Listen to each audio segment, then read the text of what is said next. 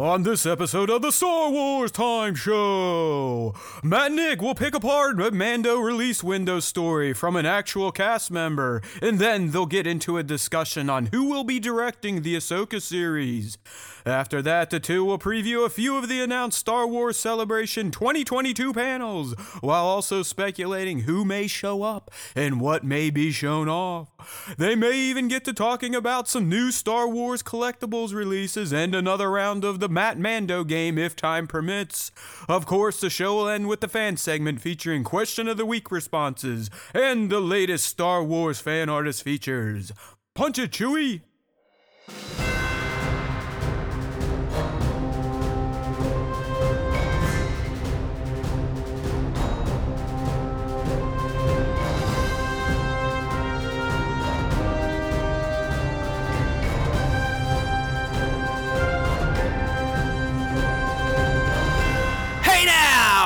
Everybody! Oh my goodness, the live stream is a freaking disaster already. What am I doing? Hold on. I got mics on, maybe. I've got browsers that are too wide. I've got Sonic the Hedgehog up on the screen. What are we even talking about? But guess what? The Star Wars Time Show is back, both Matt and Nick. And you better be appreciative of that, because guess what? We're losing him again already. This guy, he's got this, you know, running in his own business now, jet setting, not only around the country, but around the world these days. And he is taking another holiday for the Easter break to go see the Caminita clan in Louisiana, down in the bayou, eat him some crawfish with Ed Ogeron, right? Did you invite Ed? You know, I don't think he's working anymore. So. Ed has a permanent invite to every homestead in Louisiana when there's a crawfish boil happening. So we'll see. We'll see, we'll see if Ed stops by. But yeah, I mean, go and spend a long weekend with the family. Essentially, we're going to be leaving pretty soon to go up there. And then we're coming back on Tuesday. Like I told Matt, I was like, you know, I didn't know if we would be able to hit it, but Matt's going to give you guys a nice solo episode, or maybe there may be a special guest. We don't know. We'll see what Matt cooks up, but I'm going to be eating the crawfish, being in Louisiana, living with my bayou family. While Matt keeps showing. Now you said this is going to be the first time in 2 years you've seen them all. So we getting the true bayou Camanitas. The ones that don't have shoes and stuff like that. Oh yeah. It's all the crazy families coming out. So the way that my family is split up is like my dad's side. Oh, that Nikki boy. My dad's side the family is the big side, and my mom's side is the small side. And we always spend Easter with my dad's side. And I think I was talking to my mom yesterday, and she's like, "Yeah, I think we're gonna have like 30, 32 people there." Oh boy. So all right. So big side of that family. Are your parents both native Louisianians? Yes, my entire family is. Right. So it's still amazing that you don't talk like you have your fist in your mouth. It really is. I mean, really don't. And like if you talk to my parents, and like my parents don't have as much of an accent as other down south Louisiana people too, and I just like have even less than they do. So I got lucky. I definitely skirted out and was able to make it out without any sort of really. When you go home, do you end up sounding like Bobby Boucher after like a day or two? It does. Like an accent does kick in. It kicks in a little bit. Mama. But not to that point. Oh, you got to drink the water. Yeah, stop. Hey, your camera's the same, but I think you're off centered a bit. I can never figure out which way to tell you, so just start moving. Yeah, that's the right way. Okay. Here we go. That's better. There you go. All right. We made it. All right. So, yeah, Nick's going back to Louisiana. I've only been there once, Baton Rouge, around the LSU campus, but mostly to check out. This is when I worked in the real world, the corporate world, and manufacturing. Went there to check out, as Nick is probably has a few family members that work in the industry, but at the Exxon plants there where they make plastic pellets for milk jugs and whatnot from petroleum products. So they're getting a little educational on the Star Wars Time Show today. Big industry in Louisiana for sure. Yeah, all right. Well, that next week we'll see. Maybe I'll reach out and try to bring in a co-host, or sorry, Nick fans, it might be another Matt Solo, but that's all right. I got to build up some credit for young Nick, because when I leave for the beach, he's going to have probably the heaviest lifting he's had, because the two celebration, well, really only one celebration, we were the official SWTS and we were both there. We were, yeah. Covered it live. We did daily podcasts from the show floor instead of writing articles, which was easy, but yeah. This year we're not going. We are going to have some fans out there, so maybe they can slide us some notes and images and whatnot, and but Nick will be at home base, hopefully covering the bigger announcements, which we're going to talk about today, thanks to some of the panels being announced. But just, hey, during Celebration, even though we're not going to be there, we will still be getting content out there. We still plan to have a pre-Celebration show, which will probably just be Nick. And then we plan to have a post-Celebration show while I am still on the road, but hopefully to recap the premiere of Kenobi. And maybe also talk some of the more interesting reveals from Celebration. But who knows? Don't worry, though. The SWTS, we don't go dark, right? 2021, we took one fucking week off. That 1 week. All right? Yeah. 1 week. 1 week where none of us talked. Outside of that, you had one of these two idiots talking to you on a Tuesday or a Wednesday and beyond, depending on how you consume this stupid little show. Okay, so, we like to shoot the shit, get pop culturific, if you will, during our first segment of the show. So I want to talk about some things that released last week that I have now consumed and have opinions on. And I'm going to start with a very Star Wars appropriate topic, and that is Sonic the Hedgehog 2. Yes. Yeah. Okay. They actually do have a Star Wars reference, so it kind of lines up. At least better than Morbius did last week. All right, so I went and checked this out, and we did like a big family thing. We took a neighbor friend for little Charlie to have a buddy. She was very happy. We did the AMC. Nick, I know you don't have them, but other people might live around AMCs. We did the dine-in delivery to seat. You get there, they drop your dinner there. The little girls loved it. But the important thing is the movie itself. Okay, so... video games to movies is a dicey situation. Yep. In fact, it's mostly failed on all fronts. There are very few. Nick was talking about Uncharted last week. That's one that has had a successful crossover. I'd argue the Sonic franchise at this point in time is definitely a success, if not the most successful. It is in terms of dollars, but yeah. You get the point. A lot of times, Nick, studios... they're given kind of the golden egg. They're like, listen, you have an installed fan base for this video game. Make a movie about it and they will come. Very Kevin Costner-like in A Field of Dreams. But they usually fuck it up. They either lean too much into let's make it just like the game and then there's no story. Or, let's get cute. Kind of like the Halo series is doing and completely discount what has come before it and try to do something new, and that usually sucks too. Sonic is not one of those franchises, and that has been bolstered by the sequel, which to me, I think it could be even better than the first one. Nick, did you enjoy the first Sonic? I haven't even seen it.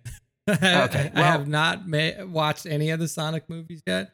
I mean, it's not because I don't want to either. It's just because, like, right. I saw it. I get it. I know it, like, released at, like, a weird time because it was, like, wasn't the first one, like, kind of at the, like, the beginning of COVID? It might have been, I think it was definitely 2019. It was 2018 or 2019. I can't remember. Yeah. But it had some controversy around it because you remember when the first one they did a trailer for it and it looked like the guy fans looked crazy. Hated the Sonic. They're like, oh my God, Sonic looks stupid. He's too lifelike. And they actually delayed the movie and went back and changed the character and made fans happy. And then it came out and I actually thought it was a pretty damn good movie. Even if you don't have kids, I'd recommend checking it out. But anyways, sequel comes out, sequels can be problematic. You're going to have a little bit of a built-in fan base, but a lot of times the story kind of goes down the toilet. Not the case with our beloved Star Wars, but a lot of other trilogies, sometimes the middle movie is a bit of a letdown, especially if the first one is good. But that's not the case with Sonic 2. I think it's fantastic. I really do. I mean, it sounds silly. I would say one of the standouts and same point from the first one is Jim freaking Carrey. Yeah, I've heard he's really amazing. If you grew up in the 80s and 90s when I did, and you remember Jim from In Living Color and Fire Marshal Bill and all his characters there. Let me tell you something! You know, that type of stuff. That guy. Ace Ventura. In the Sonic movie playing Dr. Robotnik, he channels that Jim Carrey again, which for someone, again, that my first exposure to Carrey was his zany side, and I appreciated his serious side too. I mean, Eternal Sunshine of the Spotless Mind, good movie, Truman, great movie. I mean, Carrey's a talent, but he kind of got away from that over-the-top, slapsticky, very physical comedy type of performance. Yeah. But Nick, it's like he's embracing his past in the Sonic franchise as Robotnik. And in the first one, he's great. And the second one clearly steals the show. I mean, it's hard to not draw lines to his old characters that made us all back in the 80s and 90s just go, this guy is fucking brilliant. He's hilarious. You know, all the over-the-top, talking out of his asshole. That's still one of the best openings out of any movie in Ace Ventura when he's playing the UPS guy, just fucking punting the box down the street, doing hacky sack with it. I mean, us as toy collectors, we get this sometimes, you know, and our packages show up, and it looks like they had a sports match with it. So, you know, Carrey once again in Sonic 2 just fucking kills it. I mean, he plays a crazy doctor better than anyone. Yeah. But, you know, the new characters that they fold in from the video game world, like Tails and Knuckles, it all kind of plays out flawlessly. The story's fun, and there's a lot of humor. And in the end, there's even a little bit of learning for the little ones, you know what it means to be a part of a family and what it means to really be a hero. And it's a good message that it tells by the end. So that's kind of my quick and dirty Sonic the Hedgehog 2 review. Multiple lightsabers up, 2 lightsabers up from the Star Wars Time Show crew, at least this guy right here. Well worth checking out. And based on the stinger, it looks like we will be getting a full trilogy after all. I would ask Nick if he would watch a third movie, but we've already had our first dropout of the show. So let me go ahead and bring him back in here. We knew this was going to happen because apparently he's on like beta version 0.00000001 of a new Skype client for whatever fucking beta version his Windows is at. But he's back. I'm here. So, I'm back. All I was saying, Nick, is that they have a stinger that more or less sets up a third film. So it looks like Sonic, especially this weekend. Like I said, I think it is now the highest grossing video game to movie franchise of all time. It did crazy numbers. I think it did over 100 mil. And the stinger, I won't spoil it, but definitely sets up a third film, and I'm looking forward to it as long as they bring back the main cast. I mean, even Marsden and Ben Schwartz as Sonic and Idris was great as Knuckles. I don't know. It's just fucking fun. Yeah. So you know, with the rumors swirling of Jim Carrey retiring, I know that they've already said that they wouldn't recast him if he did retire. That would be a bummer. It would be a bummer. Okay. It'd be a bummer. Yeah. I'm trying to, I mean, I don't want to give anything away. I kind of forget the ultimate fate and what happens with Robotnik at this point in time. But hey, I mean, it's a Sonic movie. It ain't real. So I'm sure there's ways to bring him back if things did go a certain way at the end of the movie. But I can't remember the ultimate fate. Gotcha. But yeah, if Carrey doesn't come back, I think that would suck a lot of the wind out of the franchise. That's how much he brings to it. I don't want to say he carries it, but he definitely enhances it and elevates it for sure. Yeah. No doubt. Yeah. Well, I definitely want to see it. So, I mean, I have to watch the first one before I see the second one, obviously.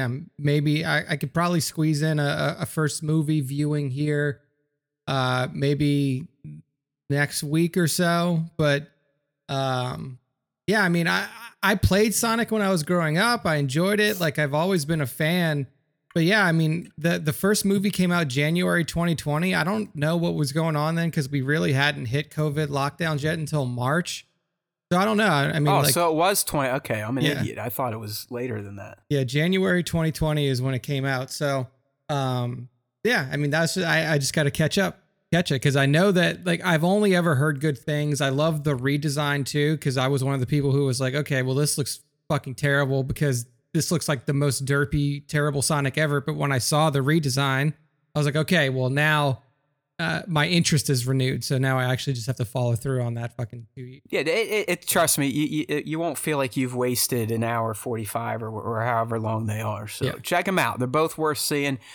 The other thing that I dabbled in finally and have some thoughts on is Lego Star Wars The Skywalker Saga. I actually picked it up right after the show last week, but I play video games like a geriatric these days. I barely play them. If I do, I might get an hour in, and then I either have to go do something or...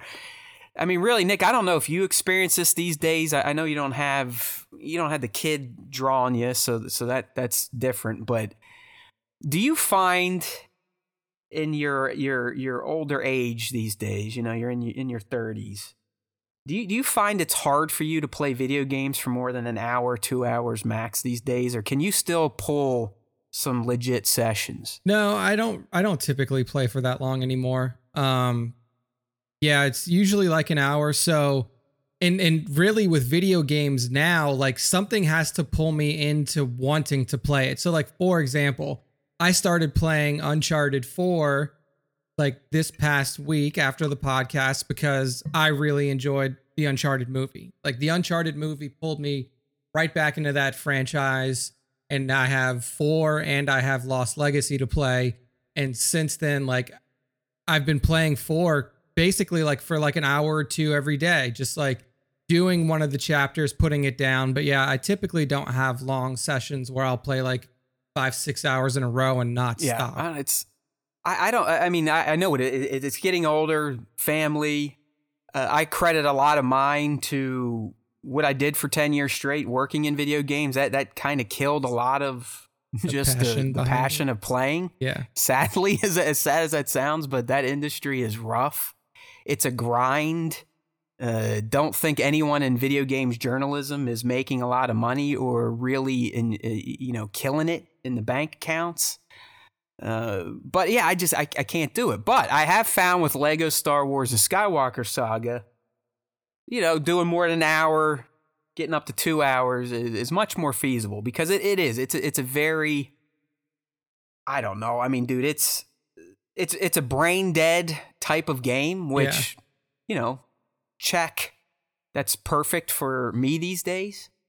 But dude, it's just, it's such a nostalgia fest. So when you first boot it up, and I love this, I actually went to the Discord, and by the way, if you want to join the Discord, we've got an open link in our Instagram profile at Star Wars Time Show. Check it out. But when you boot it up, and I love this, and I think it was the right move. There's only 2 episodes unlocked. What 2 episodes do you think are unlocked when you first turn on the game? What say you? 8 and 9. You troll. You fucking troll. 8 and 9. No. It's 4 and 5. It's no episode 1 and episode 4. And I actually think that was a good choice, because you're always going to have the crowd, you know, my generation that may want to know. I'm always going to start 4, 5, 6, and then back at, you know, ass backwards into 1, 2, 3. Yeah. Because that's how they were delivered to us. But you're also going to have the generation where, all right, we're going to start chronologically now.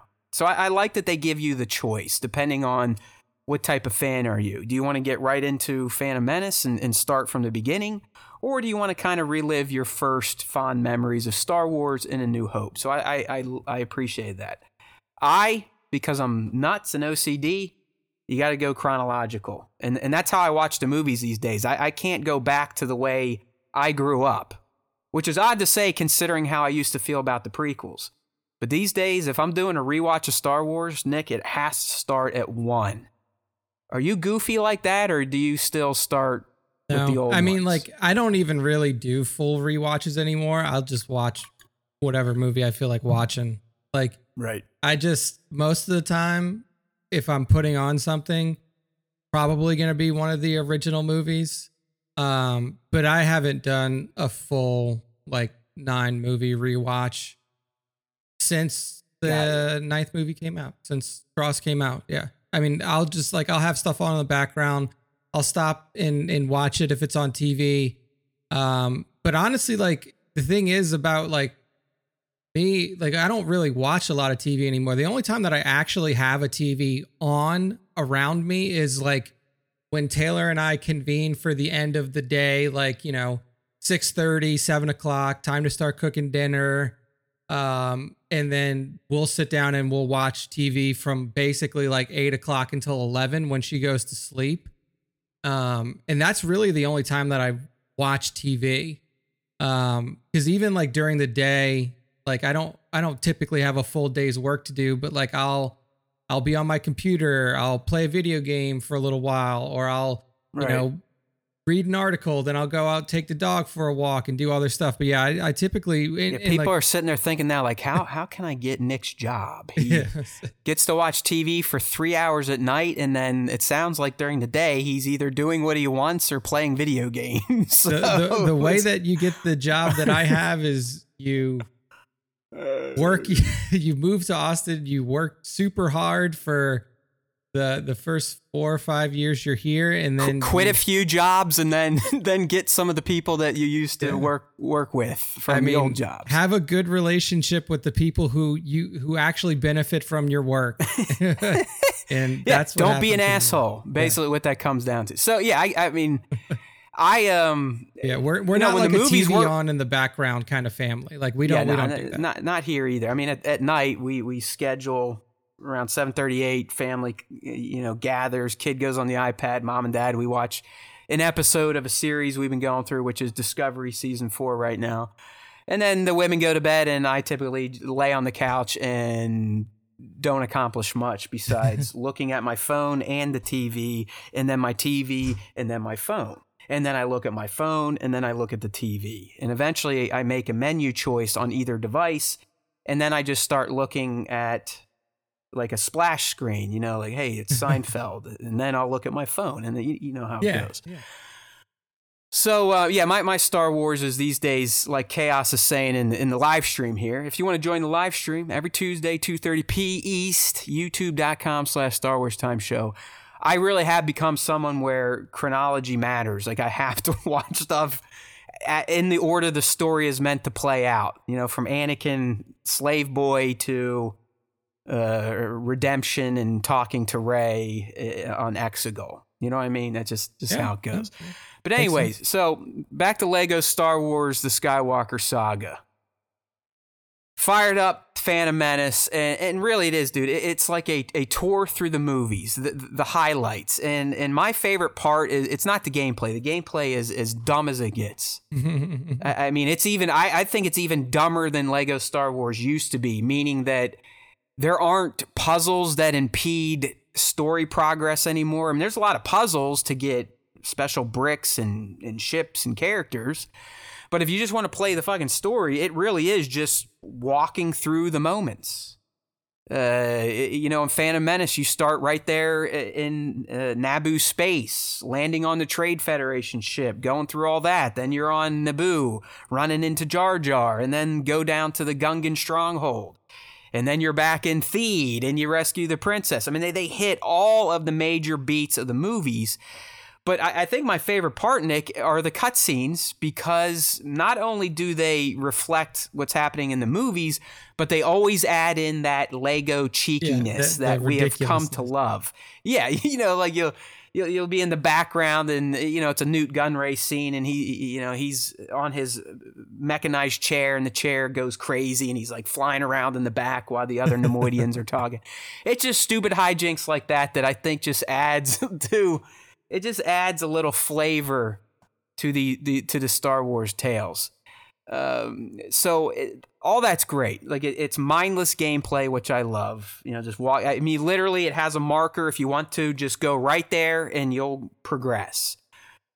But it's also, I would argue, a bit of an open world Lego Star Wars game in that, yeah, you're taken to like a new part of a world, but you can explore without advancing the story. You could go try to get these kyber bricks, which you can use to increase skills like your running speed, your building speed, Jedi skills, Mandalorian skills, you name it, bounty hunter skills. So there's a ton of that for people that, like completionists that want to go find every damn thing you can on a level. So there's a ton of variety. And there are puzzles, and I think the puzzles are pretty damn good, but they're not, like I said, I remember Lego Star Wars games, the puzzles were a part of the main campaign, the progression arc. Like you had to get past them to move. Exactly. And I guess they have some light ones, you got to hit like a switch or something, but it's not like they used to be. But those that do like puzzles, there are plenty for you, especially in free play. That's one of the things I would, a little bit of a knock, free plays back, which is nothing new to Lego Star Wars. But I would like when you're going through the level the first time, instead of completing steps A, B, C, and then you figure out by step D you need a specific character class, that they would have said at step A, like, hey, asshole, there's no point in you doing this because you only have Jedi and a droid and you need a Mandalorian. So just wait for free play. I've found a lot of those instances, Nick, where I'm like, you know what, fuck it. I don't feel like going and advancing the story quite yet. I want to get this kyber brick, and I'll be like, sweet, I can do it. And that's like, oh shit, there's a gold crate. Only a Mando can open it. Okay, well, there was no Mandalorians in Attack of the Clones, so I guess I'm coming back in free play if I really want this brick. Yeah. Another knock. To start, your running speed is slow enough that you may want to stick objects into your eyes after a little bit.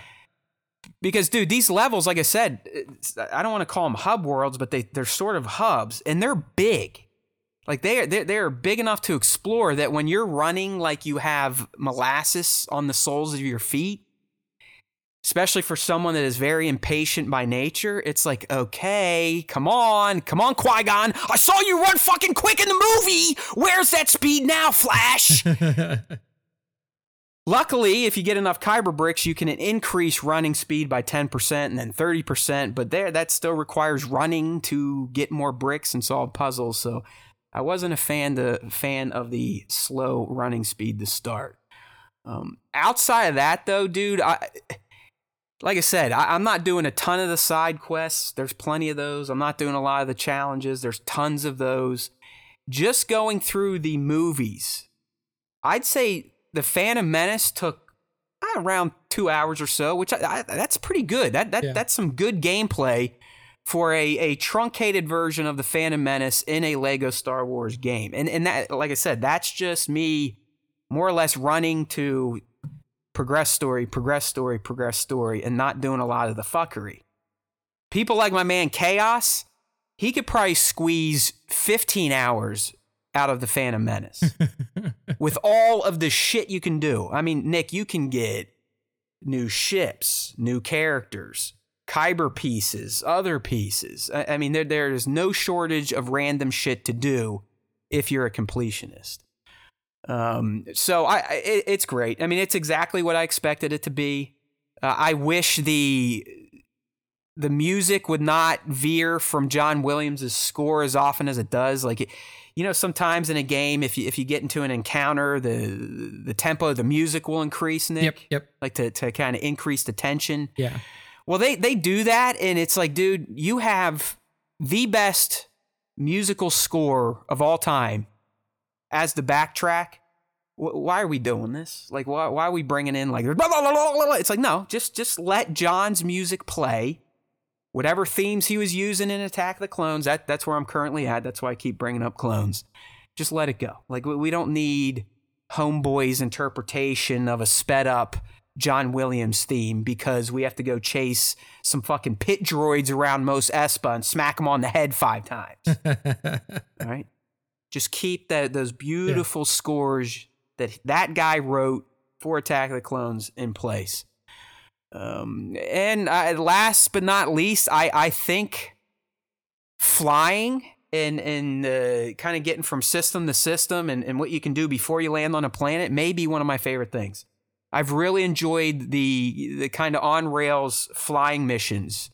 Nick, you know, in Attack of the Clones, there's a mission based on, guess what? The Zam Wessel chase. That's cool. And it's kind of fun to fly through Coruscant and your little Lego deal. And I'm glad that they could make that scene enjoyable in the game because, man, that scene in the movies was a mess. They change up the cutscenes too. Like when you walk in, Anakin's in there. Like I think you remember, it's almost like he's wrestling those worms and showing off for Padme.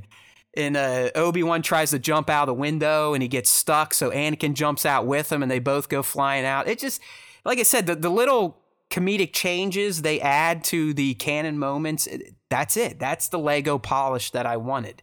It just gives, like I said, a little bit of cheekiness to the movie moments that we all, at this point in time, could probably act out ourselves. We've seen them so many times. It's a hit, man. It's fun. I just got the kid interested in it last night. She's a complete noob. I mean, holding the controller is like holding a nuclear reactor for her right now. She doesn't quite know what to do. But when she was doing it and kind of seeing what we could do and the moments that would happen when we accomplish a goal, she's like, man, this is really cool.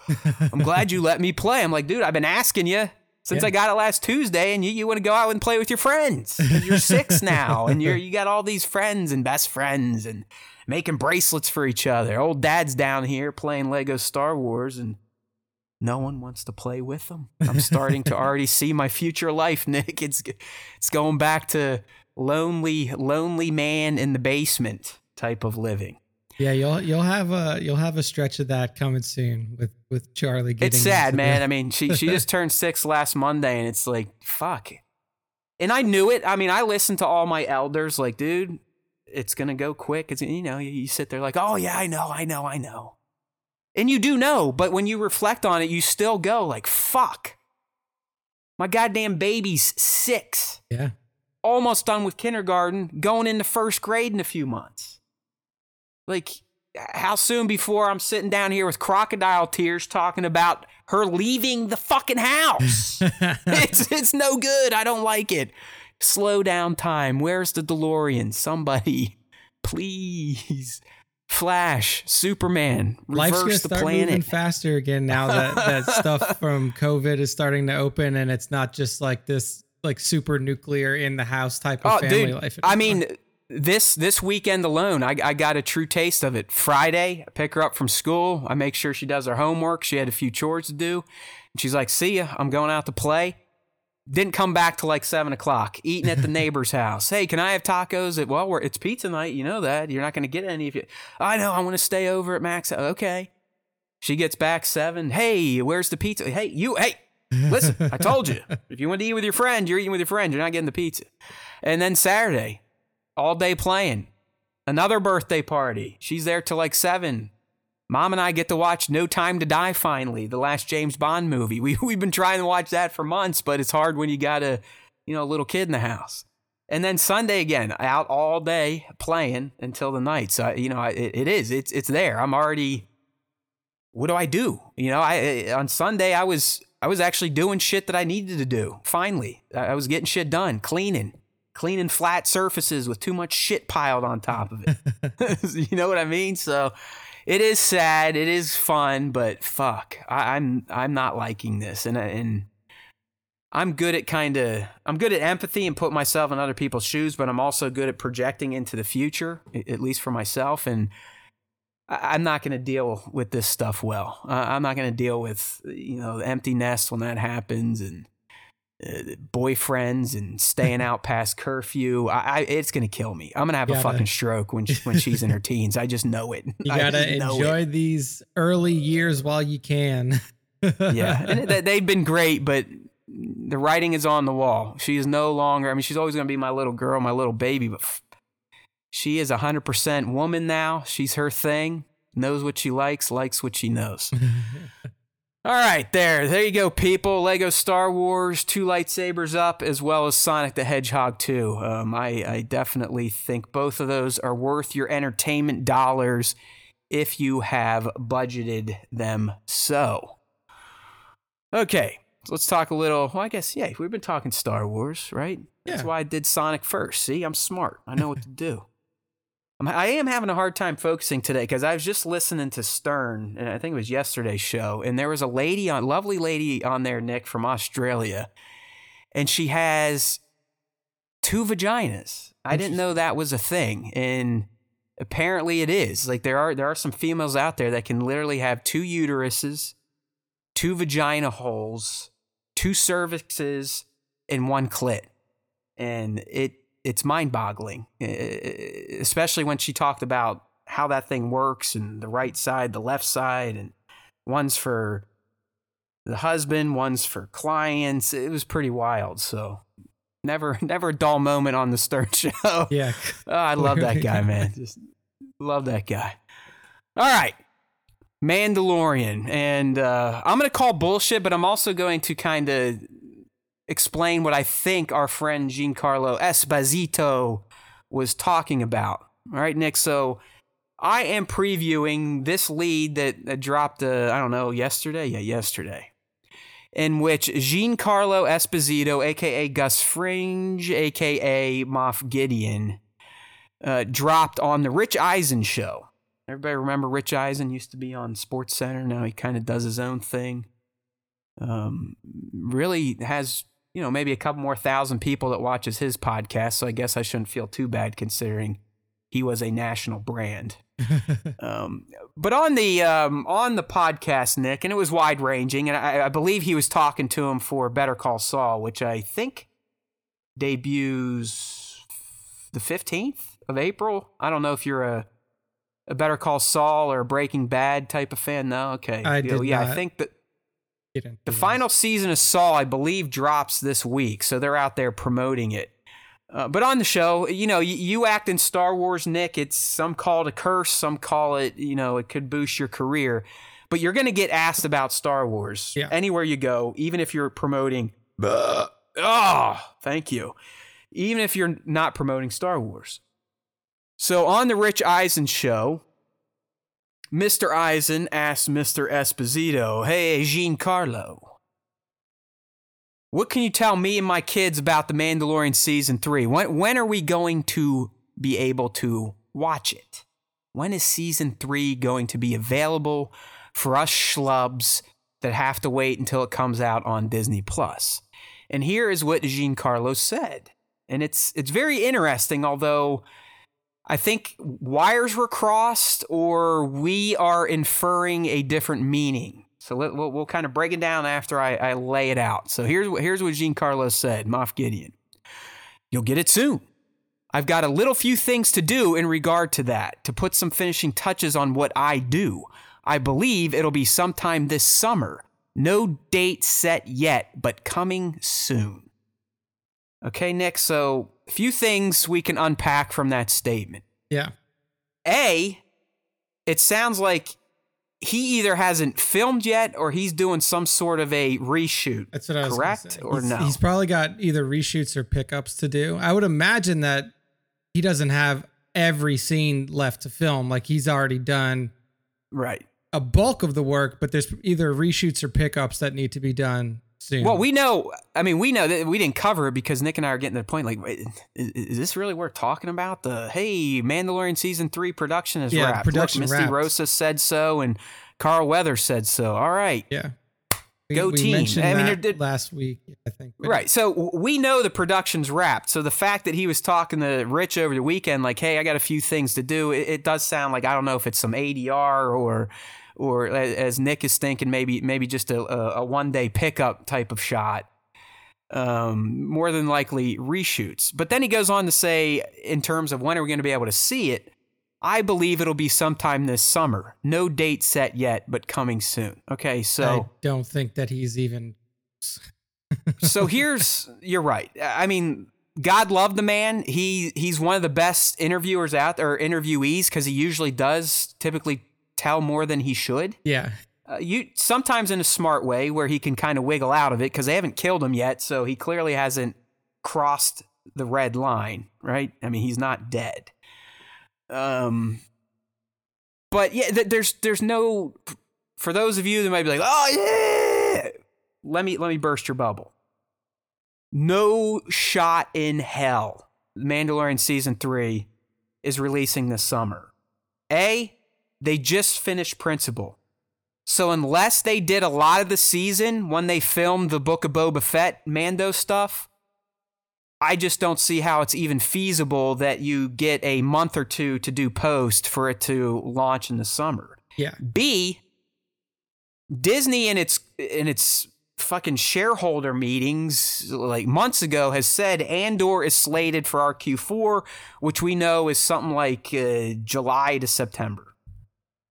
So Andor more than likely is getting the summer slot. And as we've said on this silly little show, you can pretty much take it to the bank that the Mando season 3 is going to eat up its usual time slot, which is end of year. Yep. Either October, November, or they may even do a Book of Boba deal where they release it right at the end of the year and it carries a bit into 23. Yep. So he's either just fucking whipping shit out there to make the host happy. He's clueless as to how long it takes to finish his series that he works in, or he was referring to that we will learn about its release date sometime this summer. Yeah. What do you think, Nick? You think he was talking out of his ass, or we just kind of understood him or didn't understand him? He just likes to talk. Like Giancarlo seems like the guy. Make the people happy, right? Yeah. He's like, hey, Rich, you and your fucking kids, you want the Mandalorian release date? Guess what? Yeah. Summer. How's that? There it is. I don't leave me alone, dickhead. Now ask me about Better Call Saul. Yeah, knowing that he literally still has something to either ADR or shoot means that this is definitely not coming out in summer. I just think he doesn't know. So he's just like, yeah, sure, summer, sometime, I don't know. It was very non-committal. I believe it'll be sometime this summer, no date set yet, but coming soon. So he probably doesn't know. Nobody is probably telling him the release date either, internally. So they're just like, all right, thanks, GC, we'll see you in a bit. I mean, honestly, we could argue Disney doesn't even fucking know the release date yet. Yeah, Disney's probably still tooling, figuring out. You would think Disney wants to get release dates out, because what does that do? That's a signal flare to fans, like, hey, keep paying us. Stay on that fucking hook. Keep giving us your $9 a month, or this is when you can start paying us again. They want those dates out there. Like, Disney's not trying to hide release dates. They just, I mean, sometimes I think they have to kind of hedge their bet and, hey, we don't want to get too ahead of the production and the team doing all this stuff. But we also don't want to just surprise people like, oh, hey, it's coming out next week. They probably have the date in mind. And, I believe it is probably going to be November, December of 2022. In fact, guaranteed December. I mean, this show is not going to go into 23. You're getting Mando season 3 this year. There's no doubt about it. They're not letting that show lapse for 2+ years. It's just not happening. But I don't see a reason why you would push it into a summer window either way. Yeah. I mean, bro, we don't even know Bad Batch's date yet, but it's coming out in 2022, and they're never going to clusterfuck the Star Wars shows. I mean, they don't even clusterfuck the MCU shows. Every show gets some breathing room. Yeah. I think the only time we've had some lapse was Bad Batch and Loki last year, but two different properties, so I think they were okay with that. I just never see a Bad Batch and if Bad Batch is another 16-episode season and they want to get it cleaned up before Mando, maybe you get some crossover with Andor, but even that I kind of doubt, because with their one-day Wednesday bullshit drop, I don't think they want to blow that big of a wad every Wednesday. Yeah, and that's probably why, like, knowing that all three of these shows have to come out this year and knowing that Bad Batch is going to be a longer run than any of the live action ones, that's probably why the decision was made for the Kenobi 2-episode premiere to save a week on the end of that and then give you more time for Bad Batch in the beginning of the summer. Because if we figure it's a 16-episode season, that's 16 weeks of content, unless they do like double drops like they're doing for... Yeah, because they did season one, Nick. They did a mega episode one, which is, I mean, they still, I believe they still call it episode one, but it took up 2 episodes worth of content. Exactly. So I think that if we play it out to where Kenobi comes out on the May 29th and has a 5-week run instead of a 6-week run, that would essentially put us to, let's do some date math here. So that would put us to the 5th would be episode 3. June 5th, June 12th would be episode 4. June 19th would be episode 5. And then June 26th would be the last episode. So you would only have a month run, like a solid 1 month for Kenobi. And then you could feasibly, if you wanted to jump right into it, do August 3rd, or if you're going to do a Wednesday, do August 6th drop or July 6th drop or Bad Batch. But then that would take 4 months. Like you have to, like that would be a 4-month run. So that would go all the way until like October. Yeah, because Bad Batch last year was the May 4 treat. That was your double episode.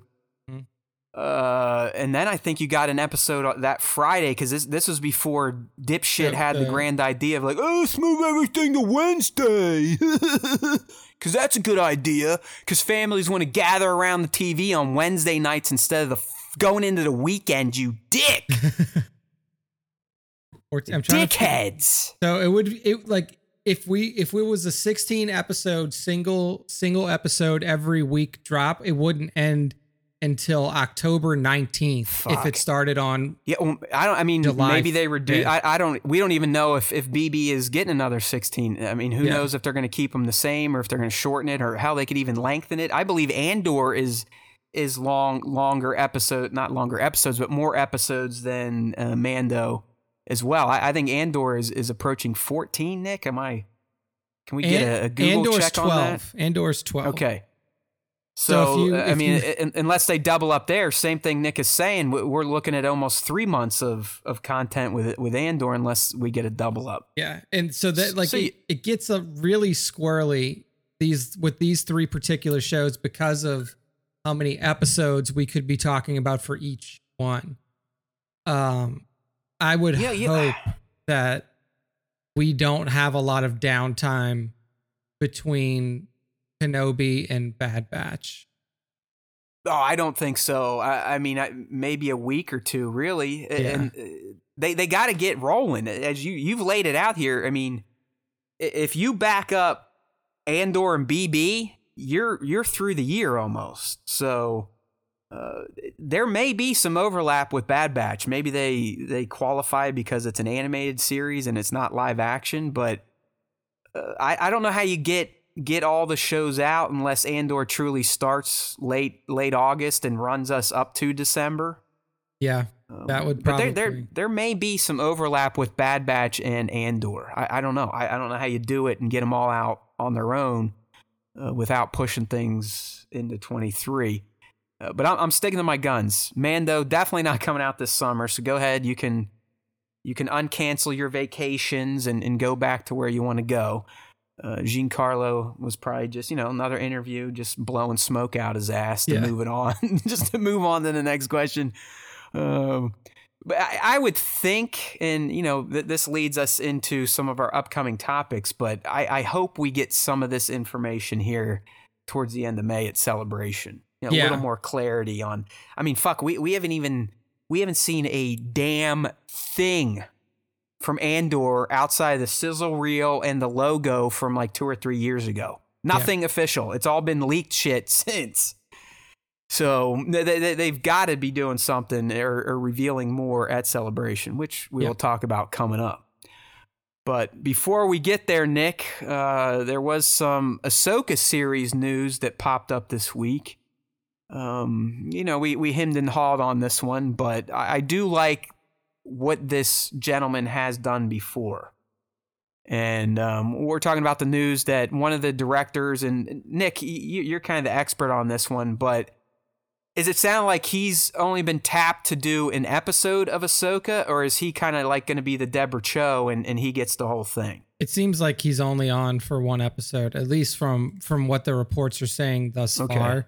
And even on his IMDb, like these reports are so like early that they don't even, it's not even listed on his IMDb page. So this is from THR, tapped as a director of Ahsoka, which leads me to believe that this is probably going to be a one episode spot. For those of you who don't know, Peter Ramsey is one of the co-directors of Into the Spider-Verse.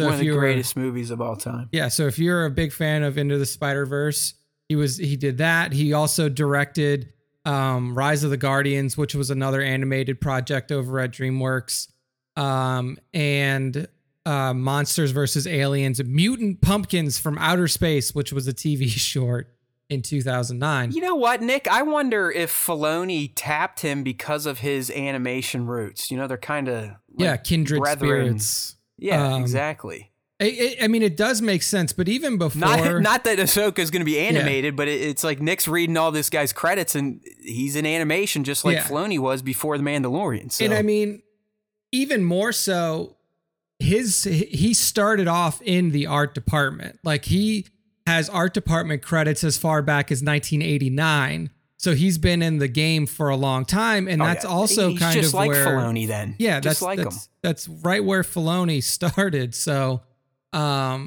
It is kind of a kindred spirit type of thing where he sees this guy who's been killing it in animation, especially with Spider-Verse. And he says, hey, you know, I'll give you a chance to take some live action steps and make something happen here. The only thing that he has done in live action in terms of directing that's on his IMDb right now. Well, actually, no live action, even in his TV work directing. So it's going to be his first time actually doing any sort of directing with live action. So it's Dave is more or less mirroring his experience with Jon Favreau. Yeah, Jon brought him in because of his knowledge and expertise, and Lucasfilm was probably like, "Hey, Jon, we love your ideas, but now you need this guy. Yeah, like you need the walking encyclopedia of Lucas." But Jon gave Dave his first crack at getting behind a real camera. You know, it's funny if you go back and watch that first, whatever the fuck they're called, Behind the Magic, or what's the name of that series? The behind the Disney Gallery. Shit. Yeah, the Disney Gallery. If you go back and watch the very first one at the end of season 1, Mando, and if you haven't watched it, you have to, because there's some fucking gospel in there from Dave Filoni, in particular his thoughts on Qui-Gon Jinn and how impactful his death was on the journey of the Chosen One. It's deep shit. It's fantastic. And it just shows you this man's beautiful Star Wars mind. But throughout it, Favreau just fucking makes fun of him nonstop because he was only an animator before getting The Mandalorian. And hey, if you tuned into anything, the Oscars, there was a big stink. Like, why isn't animation held in the same regard as regular filmmaking? Like, why are we like the redheaded stepchild here? Yeah, when arguably it's harder to do things in animation than it is to do in fucking live action. Like, you're definitely managing more people. I mean, think about it. You got to manage the artist. You're like, nah, you didn't get the right emotion in their face on cell 5,000. Yeah. Oh, okay. Now I got to spend a week fixing one fucking pixel. Yeah. You motherfucker. You know, artists, like that type of shit. Animators, voice actors. Yeah. You know, riggers. You got all this type of stuff. Environmental artists, because not only are you creating your characters, you're creating your environment, which usually just you can't go scout locations for animation. You have to make them. I mean, yes, sometimes you have to build practical sets, But a lot of times, especially in the case of Mando and some of these Star Wars shows, you build that fucking volume and hey, we can go anywhere we want. We just got to throw some set dressing in here. We're ready to go. So yeah. it is. I that just kind of struck me as interesting that Peter really, this is going to be his kind of dipping his toe into the live action pond, just like Filoni did a few years back now. So I'm wondering if that was some of the impetus in bringing him on, like another brother from my animation mother. Let's get your, let's get your feet wet here in the live action and see what you can bring. Cause obviously we've all appreciated what Dave has brought to his few times behind the camera. Many of us have lauded his episodes as some of the best in both The Mandalorian and the Book of Boba Fett. So clearly it works. He knows what he's doing, even though he started as an animator. So, I like this. I mean, like I said, Into the Spider-Verse, one of the best movies out there. I remember the first time I saw it, just how different it looked. I love the music, the characters, like I said, the visual style is just bananas. And where's the fucking sequel? I mean, goddamn COVID, come on. I mean, that thing should be out here by now. I think Spider-Verse was easily 18 or 19 at this point in time. So I think Across the Spider-Verse should be, I would think, ready soon, 2022, 2023. Yeah, I'm not sure. We'll ask Peter. Because he's not, I don't know, he's not listed as a director or, it says Across the Spider-Verse, he's a producer. Part one is 2022, it says, and then part two is 2023. So, all right. Well, I'm looking forward to that. Hopefully we'll, get some trailers start popping up over the summer. I'm guessing it's going to be one of those Christmas time type of drops like the first was. But yeah, people, if you haven't seen Into the Spider-Verse yet, go for it. Amazing. I'd say even if you're not a Spider-Man fan, it's a very unique way to tell an animated story. Just the soundtrack matches perfectly to the visuals and the moments, and characters are great. The multiverse stuff is fun. You got, characters from all over. Nick fucking Cage is in it. Yep. I mean, come on. Yeah. I honestly, I don't know if you've seen previews for this, but I want to go see that Nick Cage movie where he's playing himself and Pedro Pascal hires him because he's Nick Cage. Massive talent, or like it was something. It's like the unbearable weight of massive talent or something like that. I definitely want to see that. Yeah. It looks great. It's just like, you gotta love Nick Cage because he's out there essentially saying like, I will make any fucking movie around to get paid to pay off debts, and that's what he's doing. Like, Nick Cage is in movies left and right, because he's got to pay off fucking debts and his collection is hobby. Like, this guy spends money still, like he's in the Oscar-worthy movies. And the thing is like, if you talk to any director that's ever worked with him, they're like, it doesn't matter if it's a budget of $100 million or if it's a budget of $100,000. Like, he gives it his all. He goes all fucking out, no matter what role it is, what it is. Like, he's there. 100%. Nick Cage to me is a Hollywood treasure. The guy is brilliant. I mean, some very memorable movies from the 80s, especially the 90s. Gone in 60 Seconds always comes to mind. Love it. Go with his temple move, and The Rock, right? That movie, Face Off. I mean, come on. The guy was in some fantastic flicks in the 90s. I even like the first Ghost Rider, movie. Yeah, the second one was pretty bad, but the first Ghost Rider movie, I was actually pretty impressed how that came out. I was like, wow, that's a different direction that Marvel movies had taken, and I thought he did a great job playing Johnny Blaze. Yeah, he's like that. What the Batman character in the Kick-Ass movies. Yep, I mean, it's Nick Cage. And the fact that he signed on to do a movie that's essentially making fun of him doing movies now just to make money is fantastic. Con Air is another one. Thank you, Bat. Yeah. I don't know why we're talking about Nick Cage, but he is definitely a Hollywood treasure and deserves every accolade that has been thrown his way. I mean, even like his toupee and stuff is fantastic. You just gotta love him. Oh yeah. Okay, so we're slowly getting some Ahsoka news. It should start filming here. I think a little bit. Filming for it starts next month in Los Angeles. Yeah, I was gonna say I know it's right around Celebration time, and I believe that the Acolyte is too. Yeah. And I think I said this last week, but if you're one of these people like, oh, the Acolyte, the girl's doing it, blah, you're one of those fucking morons, watch Russian Dolls on Netflix. It's about, second season's about to drop in a few days. But Leslie Headland not only directs it, but helped wrote it. And I think you really get to see her style. And I like the way she shoots. I also like the way she writes. And I'm anticipating that carrying over into The Acolyte. Because I just rewatched season one with the wife. Because, we sometimes need a quick show, like a little 20, 30-minute. And that's a fantastic one.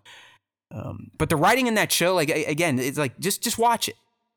That lady's mind is dirtier than a man's. I promise you. I mean, some of the dialogue that comes out of what's her name, Natasha Lyonne's mouth, yep. the lead actress. It's unbelievable. It's beautiful. I mean, it is beautiful. I love horrible. I love swearing, over the top swearing. I mean, that's why I love Peacemaker so much. That's why I loved Hitman Bodyguard's wife. I mean, some of the dialogue that comes out of Selma Hayek's mouth, you're just like, well, it's and then like for Selma Hayek too, like that's not her typical type of like, right. She, yeah, you expect it out of Sammy J, yeah. who plays her husband, but like she puts him to shame with some of the stuff she says and does. It's just so good. What can I say? Toilet humor for life. Bad words, tits and a. I'm a very simple man.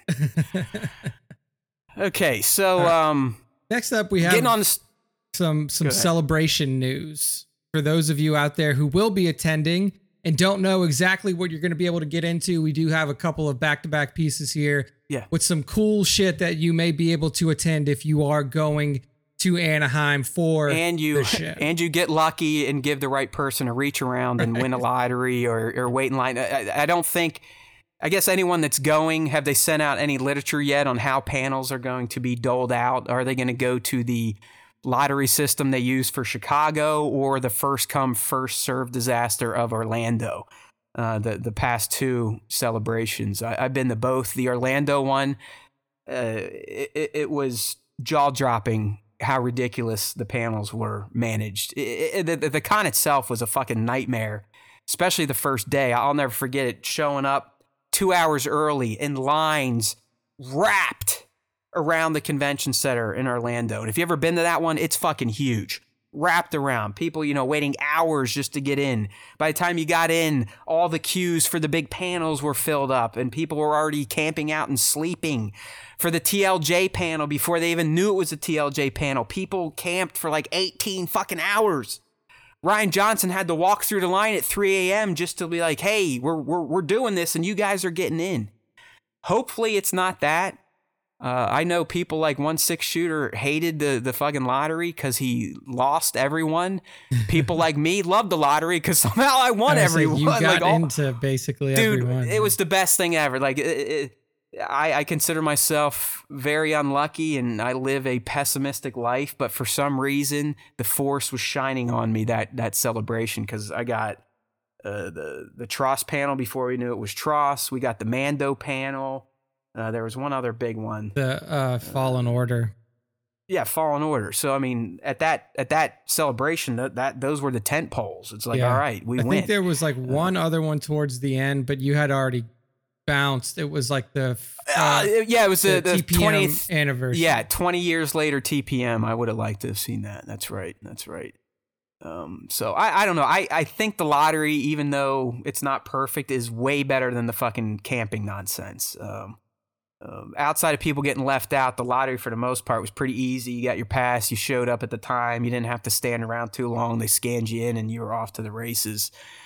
So we'll see how it goes. But last week we did finally get some panel information, and they're sounding juicy. There's no doubt about it. So the first panel that is going to take place that I would say is going to be one of the heavy hitters is they're calling it like the filmmakers or the live action Star Wars panel. And this one is going to take place on May 26th, which is opening night of the celebration. Thursday, it's usually not a full day of celebration. I don't quite know how they're handling it. Sometimes it's an abbreviated day. But it looks like this one is going down on the 26th. We don't have times yet. But this panel, this live-action panel, is promised to at least feature Obi-Wan Kenobi, Andor, and The Mandalorian. Yeah. All right. There are no details at this point in time on which filmmakers and special guests will be at the panel. But considering the properties, you know, you should expect to see a Favreau or a Filoni, a Chow, maybe a Leslie Headland, a McGregor, a Christensen, a Luna, maybe even Rosario. Yeah, it's very ambiguous. It says, like, the quote from StarWars.com is, Thursday, May 26th, Lucasfilm's current crop of live action filmmakers will be joined by special guests. So, I mean, current crop would almost make you think that, like, they're grabbing as many people who are actively working on live action projects as possible.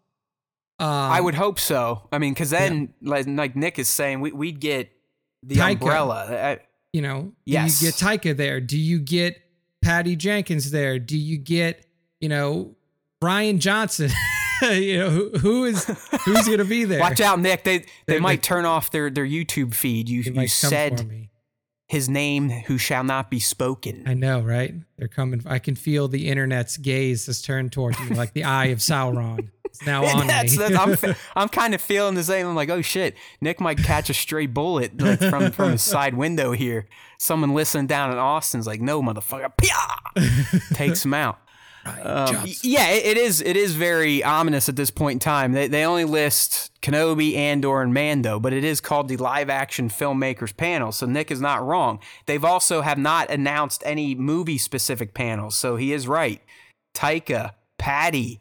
They're the only two that, at this point in time, have been identified. You got to remember, anything else that's been announced has either been scrapped or they don't talk about it anymore. That being the Johnson trilogy, that's just like, hey, do not talk about. It's neither gone nor here. It's one of those things. It's a Schrodinger's film right now. There you go. And then you have, Rogue Squadron with Patty and Taika with his movie. The Game of Thrones bros, they've been removed for years at this point. I mean, think about that. That's how long shit has been. I mean, you remember when D.B. Weiss and Benioff were paid to make a Star Wars trilogy, and then they weren't? Yeah, and then they dropped out. As soon as, I mean, like, that was kind of the great culling of TLJ, like, when that happened, At that time, you lost... we had already at that time picked up Ron Howard for Solo, so Miller and Lord were gone. Then Trevorrow was gone. Then Benioff and Weiss were gone.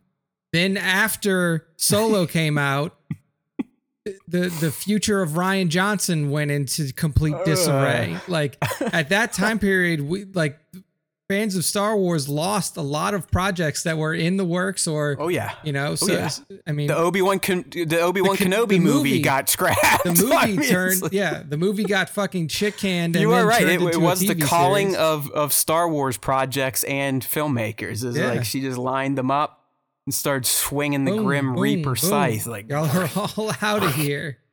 See you later. Hey, what's his name? Hosseini? You get the guy that wrote Kenobi the first time. Fuck you. It's taking too long. Let's bring in this Jobo guy. See you later. Yeah, man. So, I mean, this panel's wide open. I think that's why it's the most intriguing, because you just don't know. They could outside the three listed properties. Yeah. They could have none of the movie people. They could have all the movie people. They could have new people that we don't even know are working on shit yet. There's still there's the kid from Lando that I don't even remember his name anymore that they announced that was going to be leading that project. That guy. Yeah. The guy. Lando series lead. I mean, I can't remember who it is. Glover obviously is like the lead actor, but they announced one of the guys was going to be. Who's going to be working? There was a rumored writer. I know. I mean, again, it's been so long, we all forget. Over a year ago. But I guess, we can kind of play this game with this one. What would surprise you at this panel, Nick? What would you be like? It would whip out your phone like, oh, you know how they do and these things like that's all. If you've never been to one of these, just get ready for a lot of screaming, yelling, and like it's very similar to the Beatle concerts of the 60s when they showed up in the States. So just get ready for that. Yeah, I mean, what would Nick get up and like get his panties wet over? Like if we got any kind of information on Taika's movie, I would be really hyped. Like if we got a title, even a title, we got the Rogue Squadron title last year, and we know that movie's not coming out until next year, till 2023. If Taika was there and he was like, hey, this is the name of my movie, and then just like a super basic, like, here's where we're going to be working. This is our time. A few storyboards, maybe like some previs, concept art, at least. Something. I got you. I think that would get me going, because honestly, I think that Taika is the injection of absurdity and hype that the Star Wars movie universe really needs. Guy's winning. Apparently, I don't know if you've watched it yet. I plan to now because I know it's getting a new season. But Our Flags Mean Death on HBO Max. We've been watching that slowly. I think we watched 4 episodes so far, and it is, dude. It's funny, like. It's a different, I was going into it with an expectation of it being kind of like what we do in the Shadows, the TV show, where it's kind of like a mockumentary that follows around vampires who live in the United States. Yeah. I was expecting that, but it's not that at all. It's completely different. It's like a rich guy that wants to be a pirate, right? Yeah, exactly. I mean, that's like the basic synopsis. Yeah. A rich guy buys his own boat, becomes a pirate, leaves his family, starts his own crew up. And then it's just like Taika style comedy from there. And it really is a funny show. And I think that is that Hodor, the big guy, the big gentleman? Yeah, that's him. Okay. That's him. He's in it. Taika is in it as Blackbeard. He plays Blackbeard, the pirate. Everything that guy touches turns to gold. They're always funny. They're always really well made and tell a great story. And the guy's great. I haven't watched a single project of his that I've been like, this is no good. Even his character in Free Guy is fantastic. Like fucking over the top at lots of Star Wars references. Yeah, dude, I love him. So I was so like when they announced him as a filmmaker for Star Wars, I was so excited. And I just want to know more about his project. And for me, again, maybe there's a sniper on the roof next to me, but I am excited about Rian Johnson's possible trilogy, because it is something that we need in the Star Wars universe, where you do just have this complete and utter separation from everything that we've known. And then we get to carry stories forward in a new way, in a new place, in a new time, like whatever it may be. Yeah. I think so. You're thinking like centuries into the future more than the past, right? Because we technically already have content, High Republic, few centuries in the past. Yeah, I know it's not fully all of it recanonized, but we also have existing, 1,000 year back content in Legends forms and whatnot. But we really don't have anything beyond the Skywalker veil. Yeah, like so many hundreds of years into the future that the Skywalkers really have become legends and they're in like the Bibles and stuff that people are reading at this point. And the thing is I think if you take TLJ and you have that exact film except it doesn't have anything to do with Skywalker people. Like it's just a movie on its own that's set in Star Wars that has Star Wars. You're right. Literally just change the names of the people who are in the film. People would have liked it. Yeah, people would have reacted completely differently. People would have had completely different things to say about it. Like, do I still think that the casino stuff was a little weird? Yeah, like I would still have issues with that because I just didn't think that was that well done. But like story-wise, like interactions between characters, how these people acted and stuff like that would all go away because you're not shackled to the Skywalker name. So I think you're right. I wonder how many fans could actually honestly say, like, hey, if Rian made TLJ and it wasn't tied to, I think Luke was the lightning rod for a lot of people. Yeah. But, if there were no, if it wasn't about the Skywalker wing of Star Wars, I think many more people would have been much more tolerant of the movie than the vitriol that has come out from some of the fans. So. Yeah. I think for me, Nick, what would get me all wet and I'd have to go wipe myself in the bathroom afterwards would, honestly, it's simple. I just think seeing Ewan and Hayden on the same stage together talking about the reunification of their characters, talking about the past a little bit and just kind of reminiscing as older bros. I want to see these two together as real people talking about their lives in Star Wars and what it was like to see each other again, what they're excited for, what they love doing, you know, what they missed, stuff like that. It's just very, I don't know. I am like a, I'm kind of a, I'm jonesing for some Hayden Christensen for some reason. Yeah. I want to hear the man speak. I don't want to read about it anymore. I don't want to see canned snippets. I want to see him talk and free flow and kind of get down to it. Like, you know, what have these 17 years been like? Kind of being ostracized in Hollywood and you just kind of fading away after Revenge of the Sith. And then, you know, going into what you saw Star Wars becoming, the sale and the live action stuff. Do you watch any of this shit? You know, I just want to hear him talk. Yeah. About life in Star Wars, but be up there with his homie. Hopefully homie still has a beard going, hair slicked back, just, you know, just being dudes talking about the experience. I mean, there's no doubt in my mind that Hayden is showing up. He's, I don't think he's attended any panels. I know he showed up at Celebration Chicago. He was on kind of that main stage on the expo floor and did like a quick ditty with Andy or, you know, one of those people that I should have their jobs and they shouldn't have their jobs. Like the actual Star Wars show people. I don't even know if they do it anymore. But I don't think he's been brought up on a main stage in a panel and been talked to in front of a large audience. So, okay. Yeah, it's weird because I usually am. I want to know the future and what's coming and what can give us things to speculate on. I want to see the guys. I want to see Ewan and Hayden together in what has probably been a much more positive experience for them.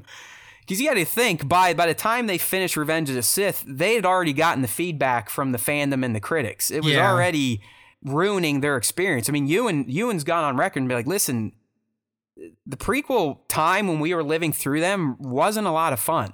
Yeah. Because we busted our asses for 3 years and were happy these movies were coming out. And then the reaction was like getting kicked in the dick and then spit in your throat. I mean, it wasn't fun. And that's, you know, even you, he's like, I kind of disassociated from it from a while until the TPM generation became the loudest generation. And he started to hear like, hey, no, these are my Star Wars movies. I grew up with Ewan's Obi-Wan and Hayden Christensen's Anakin and those, you know, fuck the old movies. So I don't know. I like listening to those guys talk and Hayden in particular, I want to get some insights into, you know, what the fuck's been going on, pal? Since what's your life been like? I wonder. I don't know if we'll ever get that much detail, but I do expect him to at least talk about like what it was like exiting Star Wars, knowing that it maybe wasn't the most loved generation of Star Wars. I want his honest take. Like, dude, how'd you honestly feel about your decision in 2005? Did you regret taking on the role based on with hindsight? Did you regret it? I don't know. I mean, who knows? This guy could be getting $250,000 a year in what the fuck are those residuals from Star Wars, and that's why he's been hanging out and just doing B movie shit for a quick mill here or there. Yeah. But I think It kind of broke him. And speaking of people that get broken by Star Wars movie, my God, has it been a breath of fresh air to see Miss Daisy Ridley show up back on socials.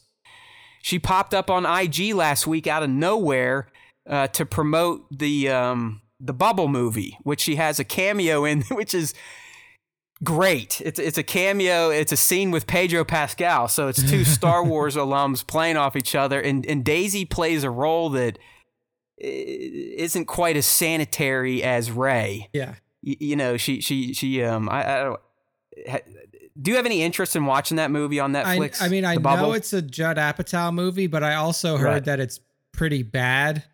So it's not bad. It's not bad. I mean, there's a few laughs, and it's worth getting through. I'm not going to say it's the most riveting movie out there, but it's good enough. I like it, and there's great. The cast is great. I mean, Karen Gillum's in it, and she's fan. I like, you know, I'm a fan of hers. Pedro's in it. It's kind of fun. If anything, it shows you how ridiculous Hollywood is when it comes to making movies. I think you get kind of an insight into that. But yeah, Daisy has shown up on socials again. Just turned 30 like a day or two ago, and I'm happy for her, you know, because she had to leave socials because of the fucking trolldom of Star Wars. Like that's how fucked up Star Wars gets for these other humans. And by the way, there are other humans. Just like you, they can feel the same way. When they read something that is negative about them, it's going to make them feel bad, even if it's coming from Bob's from my mom's basement at 420.com. So I don't know. I'm happy to see her out and about, and I don't want her to get Haydened. You know what I mean? Yeah, I mean, it seems like she's already starting to reemerge into, like you said, reemerge into socials, really start to look more for acting roles and stuff like that. So I don't think that blackballing can happen as easily in Hollywood now as it did back then. I think you're right. Well, there's so many more avenues for revenue now. I mean, back in Hayden's day, it was still, you made movies and that's it. Yeah, there wasn't this, hey, if you're a movie actor, you also act on TV. That was like a no-no. Yeah. You remember back then, TV actors wanted to be movie actors. Yeah, it was literally like if you did a movie and then you went back on TV, like you were frowned upon. You were like, people would say like, "What? Why are you doing? Why are you belittling yourself on TV?" Oh, yeah. Your career was considered washed up if you were a movie star and you had to go to TV. But like I was saying, I mean, look in the 90s, Friends, one of the biggest TV shows of all time, they all started trying to get movie parts. And arguably, Courtney and Jen are the only ones that truly succeeded and still act in movies. I mean, Matt LeBlanc, I think he did a goofy movie with a gorilla.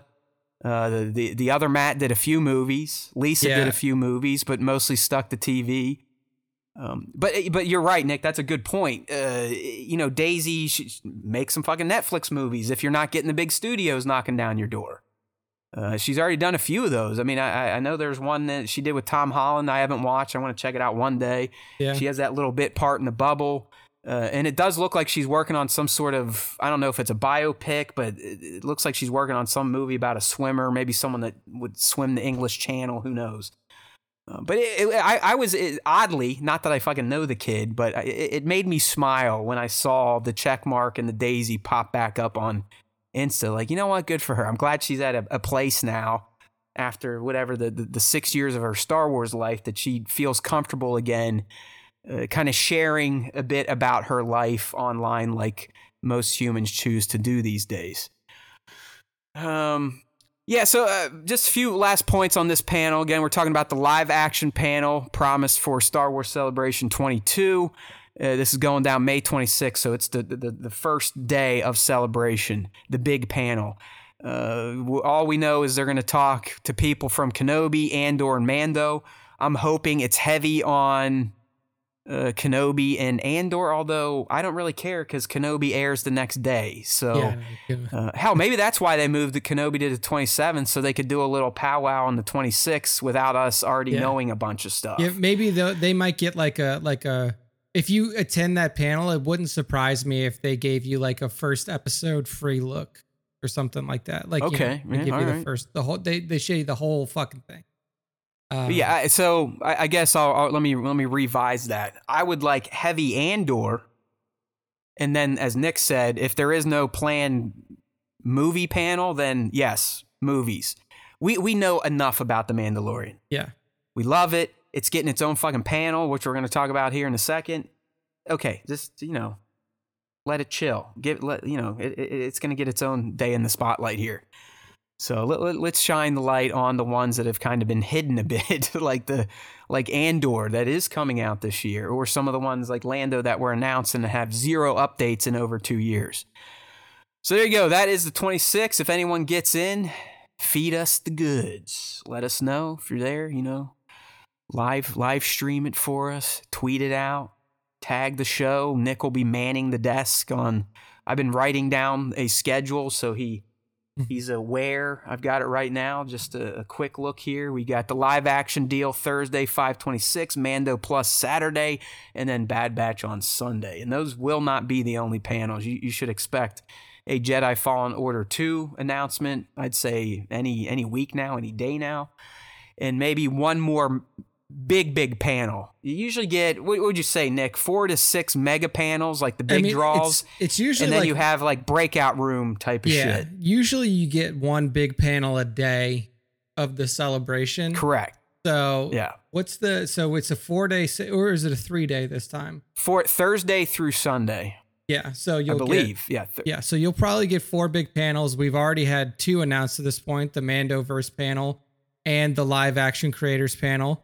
So, I mean, we can probably expect 2 more, whether it be like a video game focused panel and then an animation panel or, something else. I mean, if they plan on, having like some sort of like announcement panel or movie panel. But yeah, usually it's one big one. And by major, I'm saying these are the ones that are usually hosted in, it's almost like an arena type of event. Exactly. I think at Chicago, it used, like a college's basketball arena for the big stuff. Mm-hmm. But on site, usually in the convention center, you know, they're built, they have all these rooms that can be broken out into little rooms, big rooms.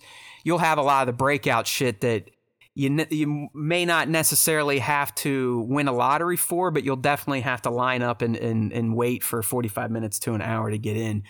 I remember at the Orlando one, I went with the intern, who's a large gentleman, like tall and big, not like a fatso, but big enough that, you know, hey, we would, again, I'm a scumbag sometimes. I'll admit this.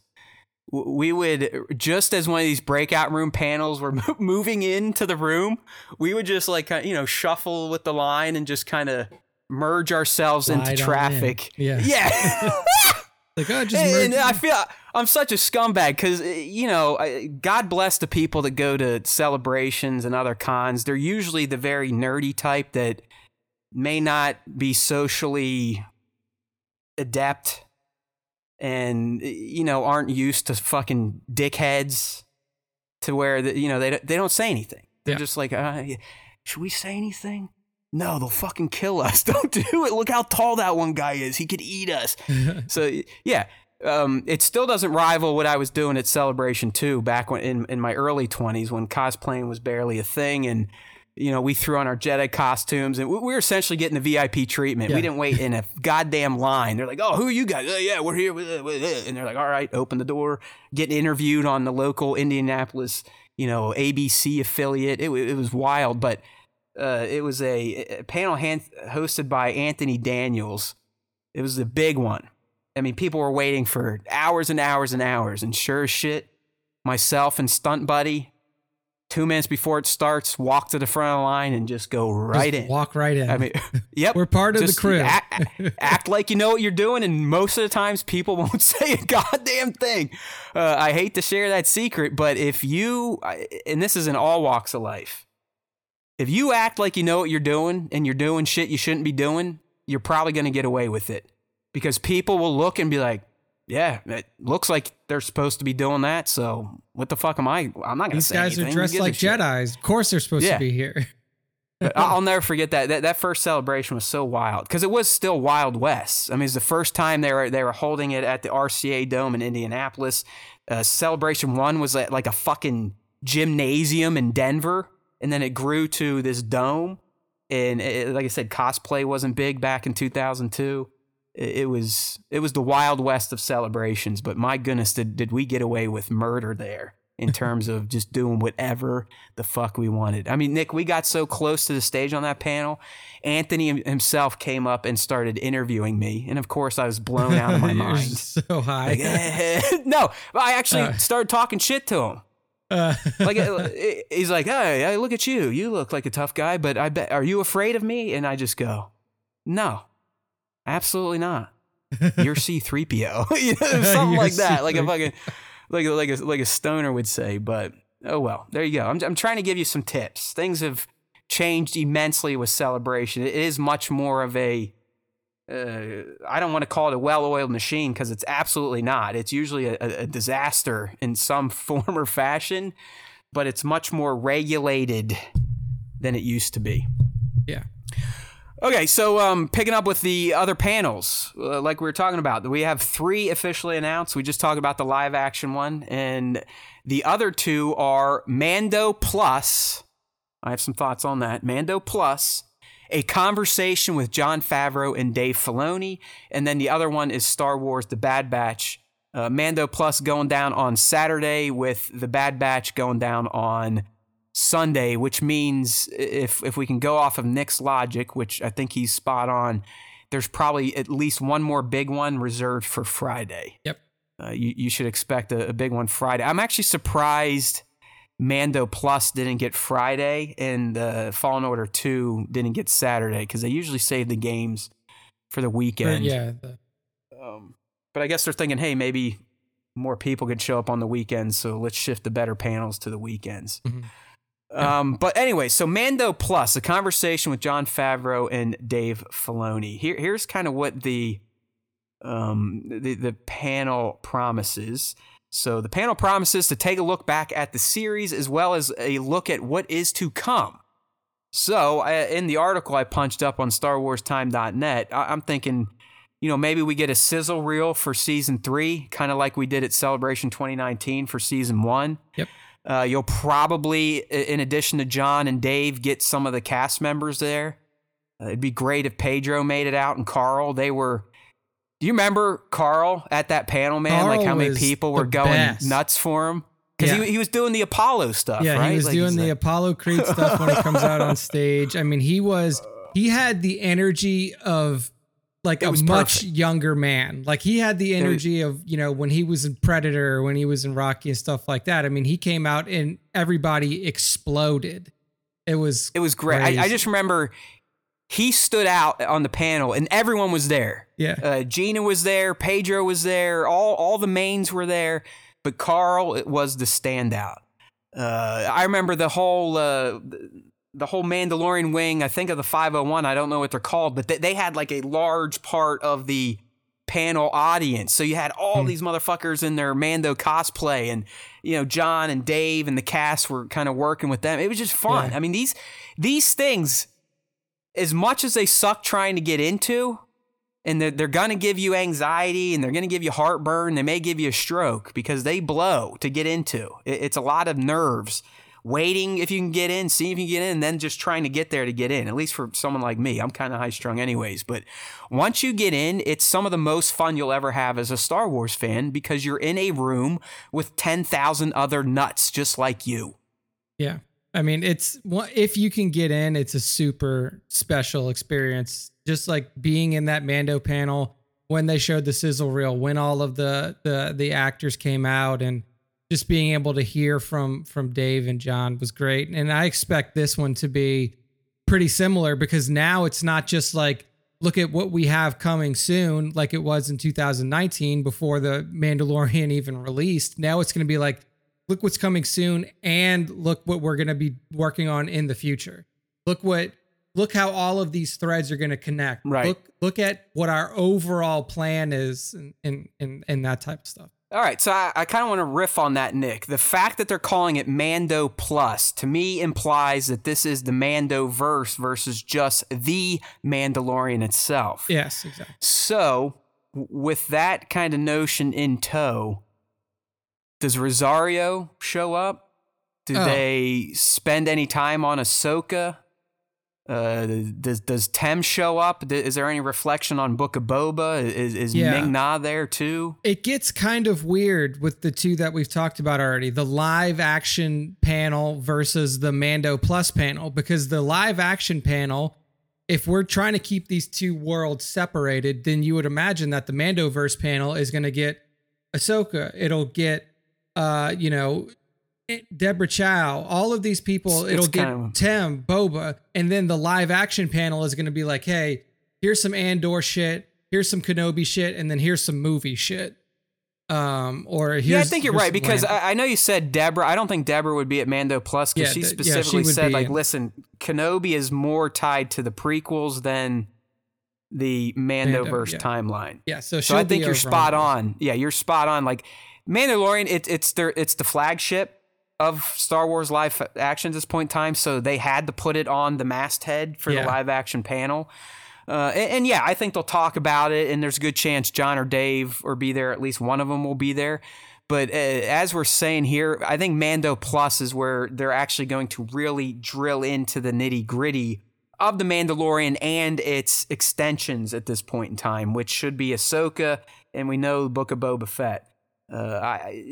Maybe they revitalized the New Republic series, because that was supposed to be the other Mandoverse, or maybe you get kind of their pivot where they're going, because that's I think Kathleen is on record saying, like, hey, you know, we have some tales from there, but they're more or less just going to be infused into Ahsoka's and Mando's at this point in time. Yeah, into the other shows. So, I fully expect Mandoverse to delve into the connections between these shows. And or the Mando Plus to delve into the connections between Mando and Book and Ahsoka, and, you know, maybe even talk about, like, you know, what we can see in the future, and if, you know, maybe we get the first look at Thrawn here. I mean, I think that would be a huge reveal. That would be great, but they're sitting on that card. That'd be like showing Grogu in 2019. Just, I mean, think about that. Back in 2019, not a single fucking Star Wars fan would have ever thought that what's going to make this show stand out is a baby Yoda, and that's what they pulled off. I think that with Grogu, though, like, nobody knew it existed. It had never been mentioned, and it was just like a huge secret. Like, Thrawn has already been brought up. Like, people know that he's going to be here. People know that he's like he may be a puppet master. So, all right. Okay, I'm down.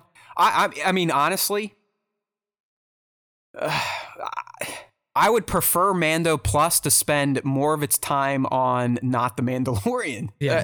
I would prefer a lot of the Ahsoka stuff. Yeah. I love the Mando. I mean, come on. It's fantastic stuff. The guy wins anytime he shows up. It just, best Book of Boba Fett episodes. The Mandalorian itself is the reason why we even have a Mandoverse. So I understand his legend, and he is the king. But we've been talking about and learning about Din since 2019 at this point in time. I want to get some, you know, let's get some of the Ahsoka concept art. Like Nick said, maybe bring in, finally officialize, great word, by the way, officialize the cast. Yeah. Because at this point, while, you know, we kind of know who's in it, Rosario is the only official cast member. Yeah. Hayden hasn't been identified by Lucasfilm. The poor Ukrainian lady has not been identified by Lucasfilm. The Lou Bordizzo playing Sabine hasn't been identified by Lou. So that is kind of what I would prefer at Mando Plus. Kind of like what they did for Mandalorian in 2019, where it's kind of a full introduction to the cast, who they're playing, and a shot at some of the concepts. Yeah, I agree. I think that would be awesome, because really, I mean, Book of Boba Fett was its own thing, but it didn't really, like, I wouldn't say that it necessarily pushed forward the narrative of the overarching Mandoverse all that much. But whereas I think Ahsoka is going to be kind of that catalyst to the next phase of the Mandoverse. So I think that, a lot of my interest definitely lies there. So hopefully we get at least a little portion of that panel dedicated to Ahsoka and what we can see from that. Yeah, I don't foresee Ahsoka having any B-roll unless they, you know, get right to it May 1 or end of April, and, you know, maybe get a little bit of B-roll, but they should most definitely have They're through pre-production. I mean, pre-production is either wrapping today or they're already done gearing up for the principal. Yeah. I mean, with principal starting next month, what they said in the article about Peter Ramsey being one of the directors, they're definitely wrapping up pre-production, if not have already completed all their pre-production stuff. I'm trying to pull up a video from our channel, Nick, that will show what it's like to be in a panel for people who've never been there. Oh, yes. Yeah. It was... I recorded I was at the Tross panel and I recorded the first ever showing of the trailer and the announcement of the name. That's when we all realized that Palpatine was coming back and we, lost your minds. In our fervor, we were like, oh, this is a good idea, right? We're like, yeah, this is going to be good. Now, we realized that was fucking stupid because literally it was just somehow Palpatine returned and fill in the blank, hopefully with Mandoverse content down the road. But it's wild. So I'm trying to pull this up here so I can drop it into the chat real quick. Just got to get to our channel if it will ever load. So in the meantime... Moving on to the next panel, Nick. Bad Batch panel. Yeah, that one's going down on Sunday. Yeah, Sunday is usually reserved for your like the 20th anniversary TPM panel happened on Sunday in Chicago on the last day of the show.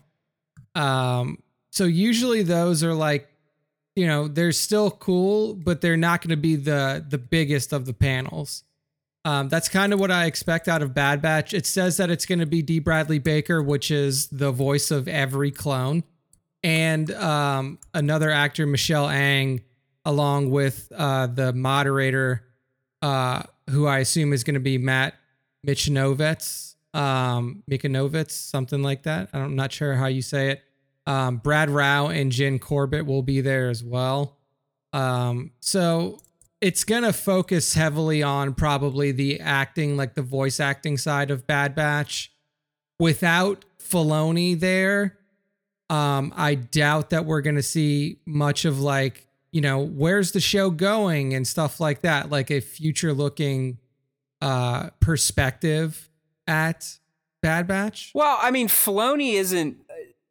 I think Corbett, is that her name, right? Jen Corbett, yeah. I mean, and Brad Rao. Rao is director on some of the episodes. Yeah, as well, so Dave at this point, I believe, is kind of like what George was. He's the god that might have an idea and then teams run with it now versus him, having day-to-day hands-on type of access. I don't think Filoni is as day-to-day with Bad Batch as he would have been with the Clone Wars. Yeah, that makes sense. Yeah. So I think Filoni, I mean, hey, he's big time now, Nick. He true. Can't do all these. He can't do these low life animation panels anymore. No way. Get the fuck out of here. Well, actually, at the Orlando one, I got press access there, and I actually got to go to the press scrum when it was for Star Wars Rebels, the final season. We didn't know it was going to be the final season. They announced it in the panel, and then we did the press scrum after. So I was in a press room. Think about this, how cool this was.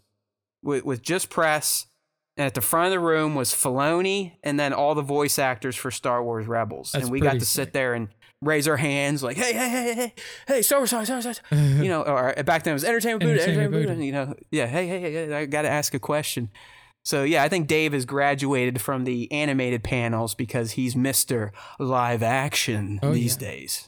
So I don't expect too much out of the Bad Batch panel. Trailer, maybe it'll be interesting. Yeah, maybe a trailer for season 2. Probably. I mean, honestly, we'll probably get a release date at this point because we're assuming that this is going to be a summer show or at least a late summer show. I assume we're going to get a release date. We may get first trailer there as well. I would like to see some future stuff like, hey, how long do you guys foresee this show going on? Like, is this going to be another Clone Wars where you go on for 7 plus seasons long? Yeah, or is this going to be another Rebels or, Resistance where you only go 2 to 4 seasons? Like, is this going to be the show that essentially fully bridges the gap between post episode 3 And then, you know, does it go right up to Rebels or something like that? How are we handling the timeline here? Yeah, I would like, that would be I think those are all great insights. You know, we talked about what the Kiner brothers shared on a live stream a few weeks back, or maybe you were gone for that. I can't remember. But they revealed that, hey, there's going to be a bit of a time jump. So I would like to see that. And then I'd like to see in the time jump, because I also mentioned that, you know, Omega is going to look a little different. Does that mean she gets an armor set now, or she's grown physically taller and different, maybe buzzed her head to wear a helmet or let her hair grow?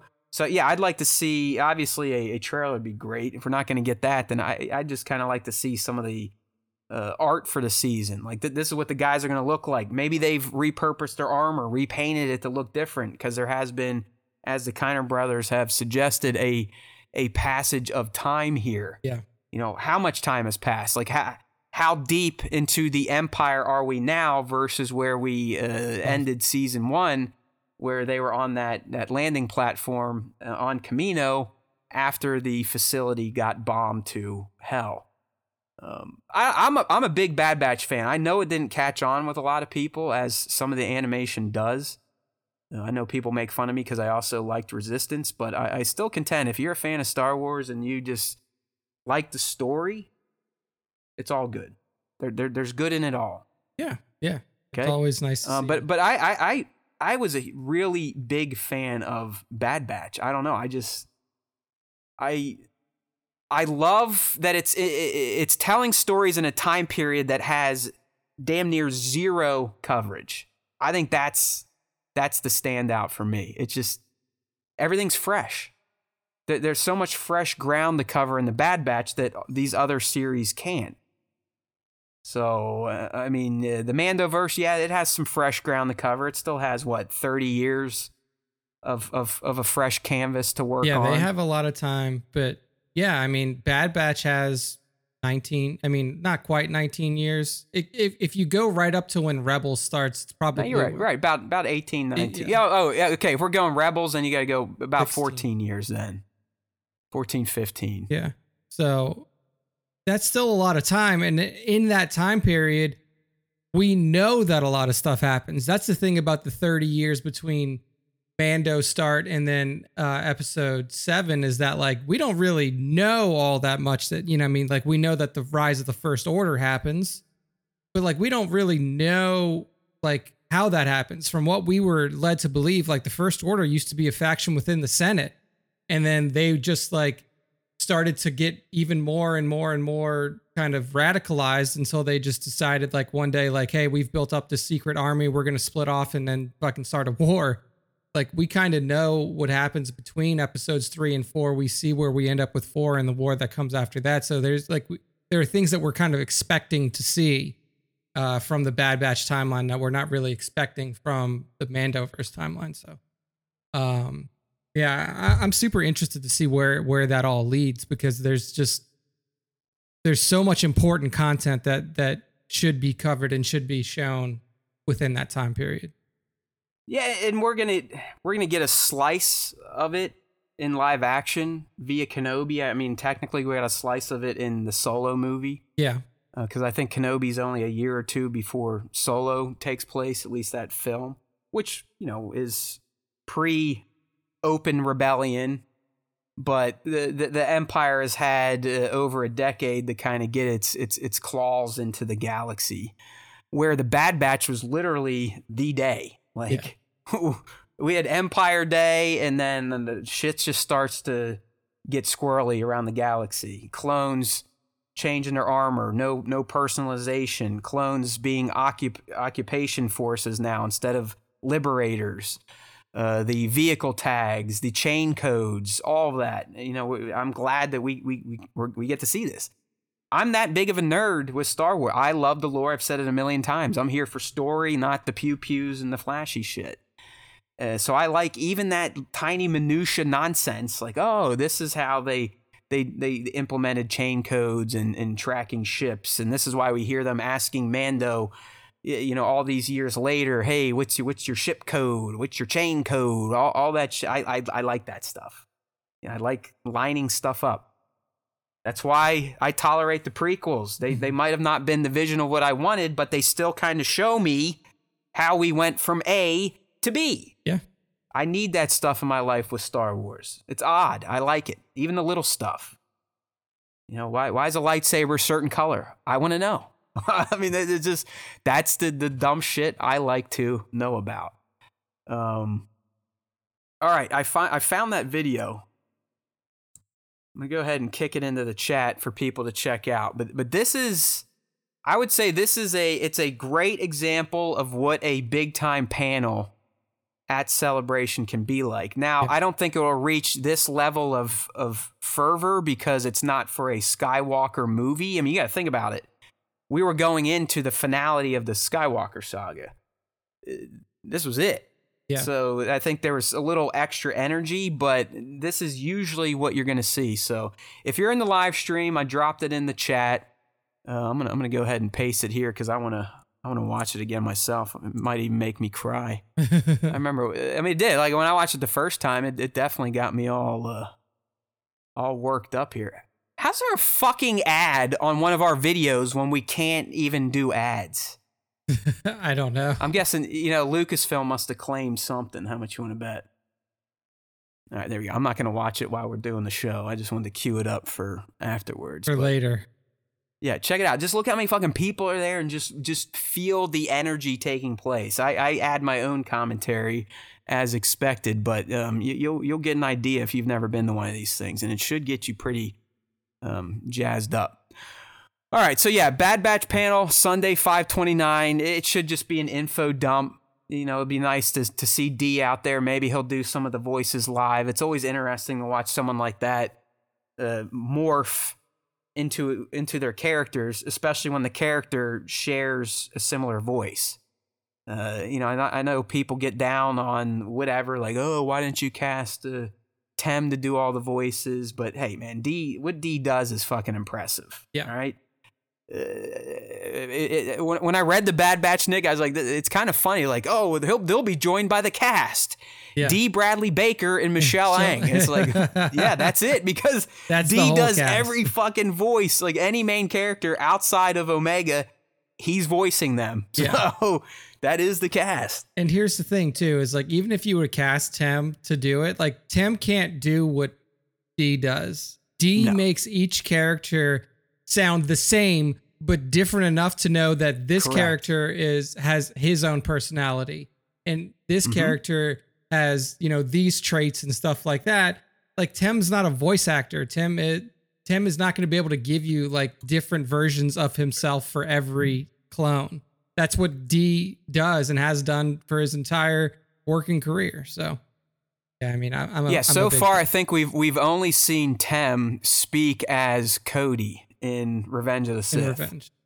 And even there, I believe it was Robo Tem. Like, he wasn't even in the suit. It was when George was like, hey, fuck it. If we can digitize shit, we're going to digitize shit. And he just, it's either like the whole body is fake and it's Tem's head, or like he still grafted Tem's head on to the fake body. I mean, who knows? But yeah, I mean, D, this is what D does. He's been doing it forever. And as Nick said, his trick is that it's the same voice, but it's not. Yeah. And I think it's more evident than ever what he can do with his voice in the Bad Batch, because literally the five main characters all have the same bass voice, but everyone sounds completely different. Rekka sounds like Rekka. Teak sounds like Teak. Hunta sounds like Hunta. All right. Echo sounds like Echo. Yeah. They're very distinct. I actually think, you know, not that we would have time to do this, but I'm pretty sure Nick could just play clone voices to me and I could probably guess which one they were. That's how good D. Bradley is. Very true. Very true. So there you go, people. Going to Celebration. The only panel that has not been revealed, at least in terms of the big stuff. There's going to be plenty more stuff. Trust me. I mean, like I said, they got a lot of these breakout rooms to fuck around in, like the Hasbro room or this room or that room. But you should expect one more big one to drop for a Friday. And I think in the live stream chat, some of them might have been kicking it around that this is the 20th of Attack of the Clones, and they did some big stuff for TPM at Celebration 19. So that very well, Friday could very well be a big AOTC. Yeah, and it would panel make sense celebration too, day, because you have you'll almost surely have Ewan and Hayden there, and Hayden's first movie was AOTC. So yeah, that makes sense if they were to do like a 20th anniversary panel for Clones. Yeah. Tracks. Yeah. So hey, have fun. I'm sure I'll have a little FOMO when it's all going on, and I see the releases and know that I'm not there on the street with the people getting to see some of the fans of the show. But in the end, I'm going to be at my happy place, not dealing with the crowds, the COVIDs, all that other shit. So, you know, like last week I was sick as fuck. Wasn't COVID, tested after the show. And Nick's telling me, a day or two later, he gets bit by a stomach bug and he's, shitting and puking his guts out all weekend. It's like, man, isn't it great mingling with humans again and not having mitigation in place to prevent our spread of disease? It really is. Like, I'm not some weirdo that I don't even want to say they're weird. Like, I still think people that are taking precautions are the smarter humans, and they will make it further in life than a lot of us that are, fatigued out or just saying, hey, fuck it. Science is saying it's sort of okay, so fuck it, let's do whatever. Just a lot to say about masks and social distancing over the past 2 years, and just the proof that shit works. At least it works from, prevent you from getting strep throats, stomach bugs, congested, just, typical colds. Fuck all that. Like, I don't care. If a mask prevents me from feeling like shit for 7 days in a row, so what? Yeah. Am I a pussy? Who cares? I could care less. It's called intelligence. I don't like feeling like shit, especially at 41. I don't know about you guys, but even getting a head cold sucks dick at 41. Hard to sleep, hard to breathe, lips get chapped, throat's always getting dried out, just blows. Didn't have to deal with it when I was wearing my mask. Don't wear my mask, get fucked. That's pretty much what happened. I mean, within the first few times I'm out with a mask and indoors, I'm catching people's fucking diseases again. Go figure. We're all animals in the end. It's not rocket science. All right, real quick. We haven't done this in a while here. Toy update. Just a quick one here, because I'm sure it pissed off a lot of people, but the Hasbro did have a pretty massive toy announced last week for Vintage and Black Series. And as has been the case, Black Series is kind of getting... I don't want to say ignored, but they're just lazy on it. I mean, this is another one where at first I'm like, oh yeah, I might get some of these, and then as I looked at them more, I'm like, oh, well, that's really just their fucking repaint, and who gives a shit in the end? You'll just get it and it'll sit in a box like this guy. I mean, dude, fucking Bodhi Rook has been sitting in a box on my floor for probably about 2.5 months at this point in time, and I have like no motivation to take them out. So luckily I prevented myself from pre-ordering these, but if you do need to pre-order them, we'd love for you to use our Entertainment Earth link over on StarWarsTime.net. Right here, you can see it on the live stream. Just click on that bad boy. And finally, Entertainment Earth is giving free shipping for pre-orders. These motherfuckers, it took them decades to get there, but they're at least running a promo now, or even pre-orders, you can get free shipping, which is nice. But all right, so some of the Black Series stuff that it's somewhat interesting, but I don't know about. Maybe Nick will. Nick, does this Sergeant Creel guy ring a bell to you? No. From Legends? No, just a comic book. All right, I didn't know either, but he looks like some fucking stormtrooper that whips a lightsaber and has a pretty cool shoulder pauldron on there. I would say he was one of the better Black Series releases. Okay. The comic book Princess Leia, not too bad. Is it, they have a hard time capturing Carrie's face. Yeah. I'd argue they really haven't perfected it yet. I think the figure arts of New Hope Leia is probably one of the best sculpts of Carrie's face, but this comic Leia is it's kind of cool. Okay. It's a little unique looking, It's she's channeling Mom. Yeah. She's channeling the Padme, going with the all white jumpsuit and a little bit of instead of a white cape, she's bringing in some beige. to match the desert. This next thing, I don't know how anybody else feels about this. I think this is ugly as fuck, but go on. You're right. Okay. You're correct. Okay. So this is the Infinity's Darth Vader, which is, as Nick said, ugly as fuck because it's just all white. Yeah, it's an all white Vader. So as soon as you touch it with your fucking dirty human hands, it's ruined. Right, soiled. Yeah. You know, his he's got some color on his light on his chest piece and belt, and then his eyes are chromed out. But yeah, I mean, this is the one because I'm a Vader junkie. I was like, it is a Vader, but then I'm like, why? It's stupid. It looks ugly. Who cares? Yeah, you know? That's weird. Who gives a shit?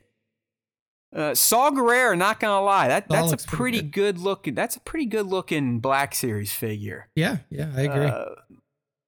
Not good looking enough to get me to pre-order him, but that's a pretty detailed figure. I mean, it really gives you a look at how fucked up Saul's body got towards the end. And I know they did that on purpose. It was kind of like here's another good guy that through war and machinations done to his body is kind of becoming more machine than man. Yep. But I mean, look at that. He had a fucking fake robot leg. You gotta like that Saul being, I mean, he's essentially a rebel terrorist. Let's be real. I mean, he was pretty extreme, but even being hardcore like that, the dude's whipping an anklet. Right?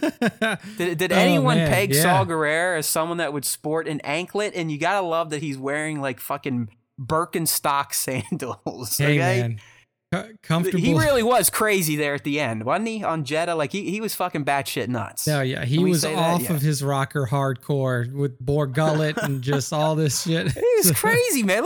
Look at his attire. I mean, all you have to do is look at his pants to know that this guy wasn't operating with a full deck. I mean, dude, if you have a robot foot, how do you go to, I'll just wear a sandal on the other one then. Does that make sense? With my robot feet, I could walk on, burning metal. I could walk on nails and glass, but I'm just going to go ahead and fucking throw on a sandal on the other foot. Not like a steel toe boot, nothing like that. Nothing a little bit more hardy on the other foot.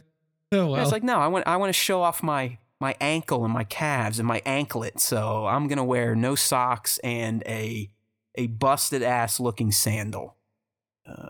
Hey, respect. Saul didn't live a good life. I mean, he lived a hard life from the time, from Clone Wars on, the dude has been trying to protect his people, and clearly it affected him. But hey, a good looking figure. Sometimes Hasbro can kind of nail the Black Series at this point in time. Then we got Sev, which, I mean, cool character, but just like all the other Republic commandos they've announced, he looks like he went on a crash diet.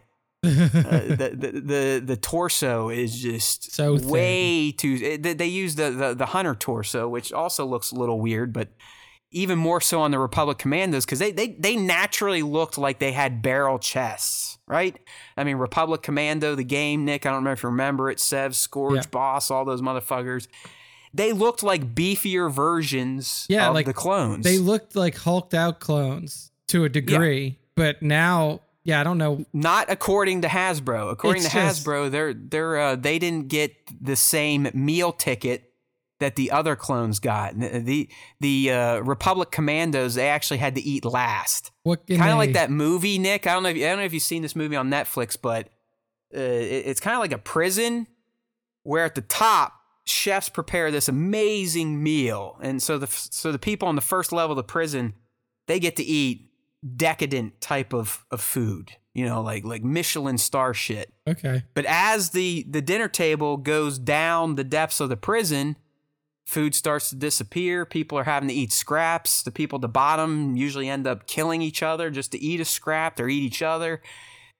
That's where the Republic Commandos sat. They were at the bottom of the tower. Yeah. And by the time the food table got down there, it was nothing but like a piece of melon fruit and, a banana Laffy Taffy. Yeah. So that's why Hasbro decided to design them without any weight. Apparently so. I will say that they definitely did this on the cheap.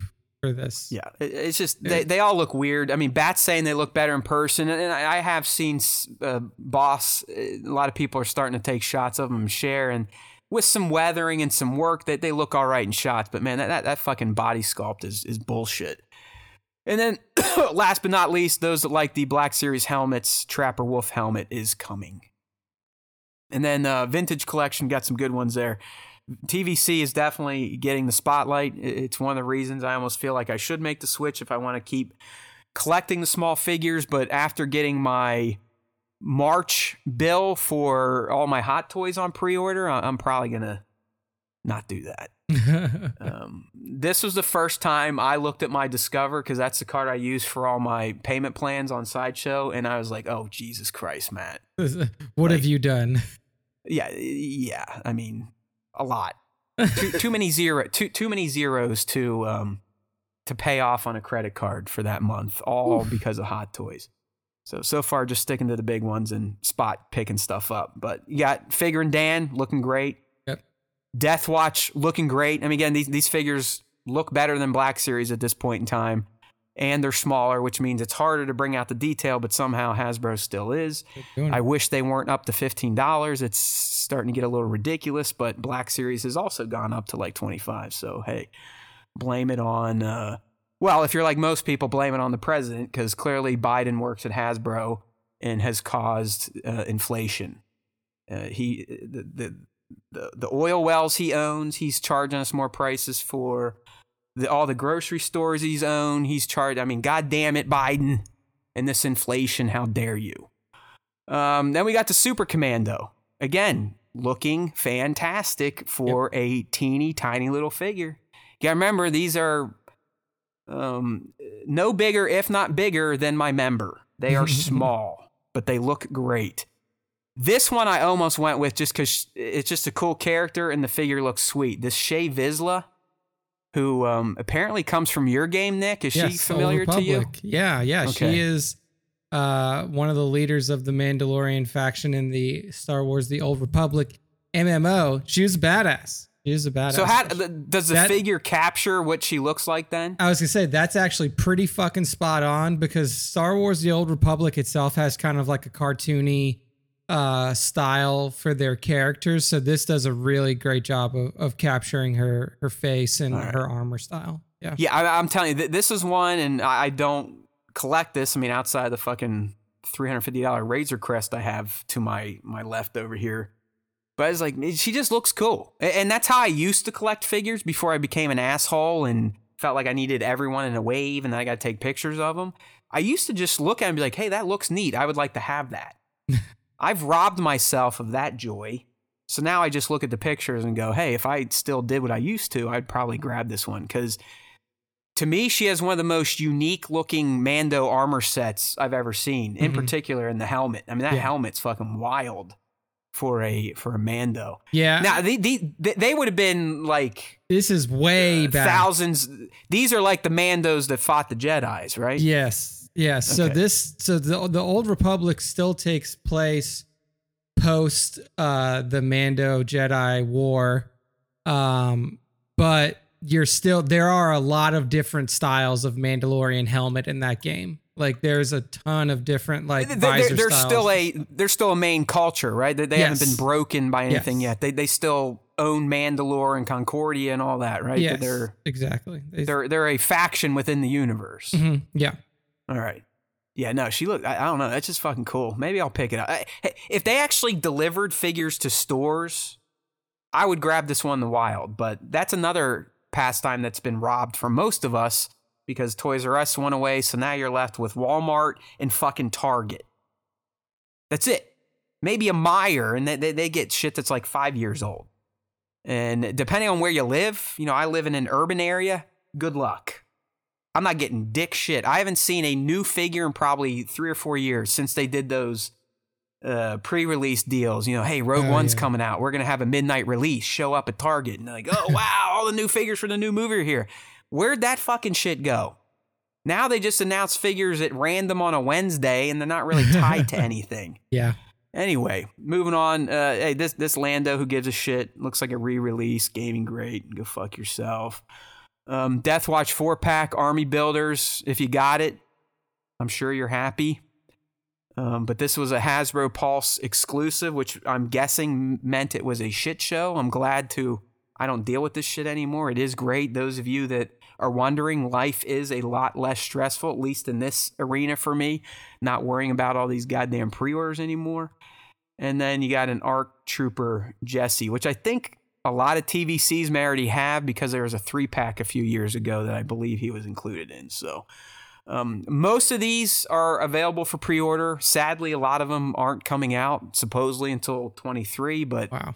We all know that you can't trust Hasbro street dates anymore because a lot of stuff they said isn't coming out until 2023. People are fucking buying in Targets today. So that's the state of Hasbro and the Star Wars license. Thank you. Thank you. Sorry. I need a fucking Fred for this show. I need it. Like, if you ever hear me just say random stuff, I'm usually regurgitating drops from the Howard Stern show. From Stern? I assume so. Thank you. That's like a drop of Howard's dad that he made a recording back in the day. And that, so, I don't know. I know I could do it if I dropped $500 on that, was it like the Rode Podcaster Pro deck? I could actually program buttons. I could hook up a device to Bluetooth so we could have motherfuckers call in and it would all pipe through. But I don't know. Maybe if I get... I've seen like live call-in shows do it where they just Discord channel. Like they just pull people into a Discord and like that they just have the conversation from there. No, my dream is, we do like a jerk-off show. I want Sal and Richard from the Howard Stern show to prank call the show and us become a bit on Stern show, kind of like Tradio, like, because they just look for podcasts or like amateur TV programs to fuck with. So that's like one of the reasons I want call in ability, to see if I get Sal and Richard to call in and try to get us to either interview someone fake or make us look like assholes because it's a prank call. That might bring in more listeners too. Hey. Yeah, I don't know, but I've always wanted the ability to do drops like Fred does, because to me, I mean, Howard's the man, but Fred just rounds out the experience. Fred brings the dialogue to life and makes it more interactive, if that makes any sense. I know Stern fans will get what I'm saying, but you could just be listening to something. And today they were talking about like this little egg vibrator that Ronnie was using, and right away Fred's like firing up like weed whacker sounds and lawnmowers and other mechanical devices while they're telling the story. It just adds so much to the conversation. One of these days, maybe we should start holding our hand out like everyone else does. Like, hey, donate to the Star Wars Time Show so we can buy the Podcaster Pro. No. Oh, yeah. God. Swap shop. Hello, welcome to Tradio. Yeah, Tradio. No, they just did a bit where they all were coming on a hat. And they called there's this Tradio program where people can call in and sell stuff on a radio show. And they duped the guy into trying to sell... they called it a cum hat, and he was like, oh yeah, we got this cum hat for sale. It's they say it's got a nice spooge stain on it, and apparently that increases the value. And then Sal and Richard will keep calling in and fucking with the host, be like, hey, that's my hat. You know where the spooge stains come from? The Kansas City Chiefs at the end of every game have a circle jerk and drop their loads on it. And this is all on like someone's show coming off on their airwaves, and I want that on the Star Wars Time Show. Anyway, sorry, I'm going down a rabbit hole here. All right, it's time for the fan segment, my friends. 2 prongs, although this week I'll say 1.5 prongs because I forgot to post a question of the week to the actual feed. I think I did it at like 2:10, so 20 minutes before the show. But every episode we do the fan segment. We start with the question of the week, which is usually posted on Instagram on Tuesday morning in our stories and hopefully on our feed. And the top 5 Star Wars fan artist features, which is also hosted through Instagram. So we'll talk a bit more about that method of getting on the show in a second. But for now, Nick, it is time to address the question of the week. The week, yeah. So the question was, do you want the Kenobi series to remain limited, or would you like to take a second season if it makes sense. So the people who responded via the stories are the ones who made it on the show. Nick, there's a part I was like, man, get a lot more story replies than we ever did. And then I go to the feed to look for any comments like, oh, that's why, because I didn't fucking post it. Yeah. I know most of these. Maybe I should do it since I know their name. This is Burkhead Toys. Okay, Burkhead Toys says as many seasons as I can get. Just for us to throw out our answers, what do you think? Do you think there should be more than one? I mean, you remember I was the guy that was getting itchy about Obi-Wan leaving Tatooine. Yeah. And early, I was also someone, and I've heard this from a lot of other fans, especially in my generation, like, oh, they're going to mess up some of the New Hope moments. But now that I've gotten over that and realized that they're probably just going to enhance a lot of those moments and make that dialogue make more sense, as well as that line in Jedi. If the story had purpose and it wasn't just, hey, they like this, let's just do another one to do it. And I believe Kathy has said something similar. She's like, listen, we only planned it for a limited run series, but, you know, never say never. If there is a good story to tell that still makes sense with Ewan's Obi-Wan, that doesn't kind of start impeding on Alex Obi-Wan, then let's do it. I could get behind that for sure. Yeah. If they're just doing it to do it, then no. Leave it as is, and let's let Ewan's Obi-Wan transition over to Alex just like... it has been, albeit with a much larger gap. We're going to get a little more filling now in that transition. But yeah, so if the story has purpose, yeah, and it doesn't retread what we see in this limited series coming up, you know, it doesn't have the same tropes, something different, then sure. But I don't know. I just, how much space do you have left, really? Yeah, I mean, for me, it depends on where it ends, but the best way that I could see doing it is kind of having the flip side of what we're going to have now, where you have a Vader series that features Obi-Wan. Like this series is an Obi-Wan a series that features Vader. So I think that you could still do it with limited Obi-Wan stuff, but I just don't know how far you can go on the right. Obi-Wan as your main character side of things, given where the story sits in the timeline. The chat just disconnected, which usually means my connection is gone, but it said it reconnected. So okay. That's a good sign. There we go. We're still here. Yeah. We're hey, my mantra is always going to be the more Star Wars, the merrier. I'm the one that's going to watch anything they put out and probably enjoy it for the most part. I can always be critical, but I'm not going to hate watch any Star Wars. So, if the story's there and it doesn't impede upon what I believe is the next great Kenobi tale, which is kind of the resolution of him and Maul's feud, or at least in Maul's mind, the feud in Rebels, then go for it. I don't really want... I don't need to see the Maul Kenobi shit in live action is what I'm trying to say. Yeah, I agree with that. It's already been played out. And if they were to do it again in live action, I don't know if it would do any better service to that moment. That episode in Rebels is choice Star Wars. I mean, it's up there in some of the best content in all of Star Wars, live action or animation. So leave it alone. Yeah. But, you know, again, if it's like, hey, a year beyond Kenobi, because we've kind of inferred based on some leaks and just our godlike speculation powers that... by the end of Kenobi, he's going to have a renewed sense of hope. He's going to be a different man than he is when we meet him at the beginning. Yeah. I don't know. I think it's very unlikely unless a crazy story pops up or Disney sees a record number of new subs. Then sure, the money stuff will probably influence the decision more than we may want it to be. I'm sure they're already like just putting in the minds of the creators, like, hey, just have something ready just in case, you know, just in case we decide, like, start cooking up some ideas. What could work? I mean, capitalism still is a powerful drug. Yeah. Especially if you run a corporation. So if they're like, If Bob Chapek phones down, like, hey, Kathy, you know what? I know it doesn't make sense to do another Kenobi story, but what do you got in these the motherfuckers are signing up in spades. We just made like a $2 trillion just on Kenobi. We're doing a second season, baby.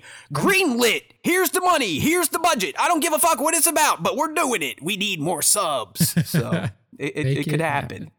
So yeah, it could happen. I agree. All right, next one. Who is this? Going to the, real quick on the chat, answering a question. No game show today. Chaos. I know I miss it too, but we're trying to reserve the Matt Mando game for episodes where we might not have a lot to talk about today. We're already into the second hour, so we're going to go ahead and skip on the quiz questions today. But if that is a segment that we feel should become permanent, we're open to the feedback because it usually only takes about 5 to 10 minutes anyways.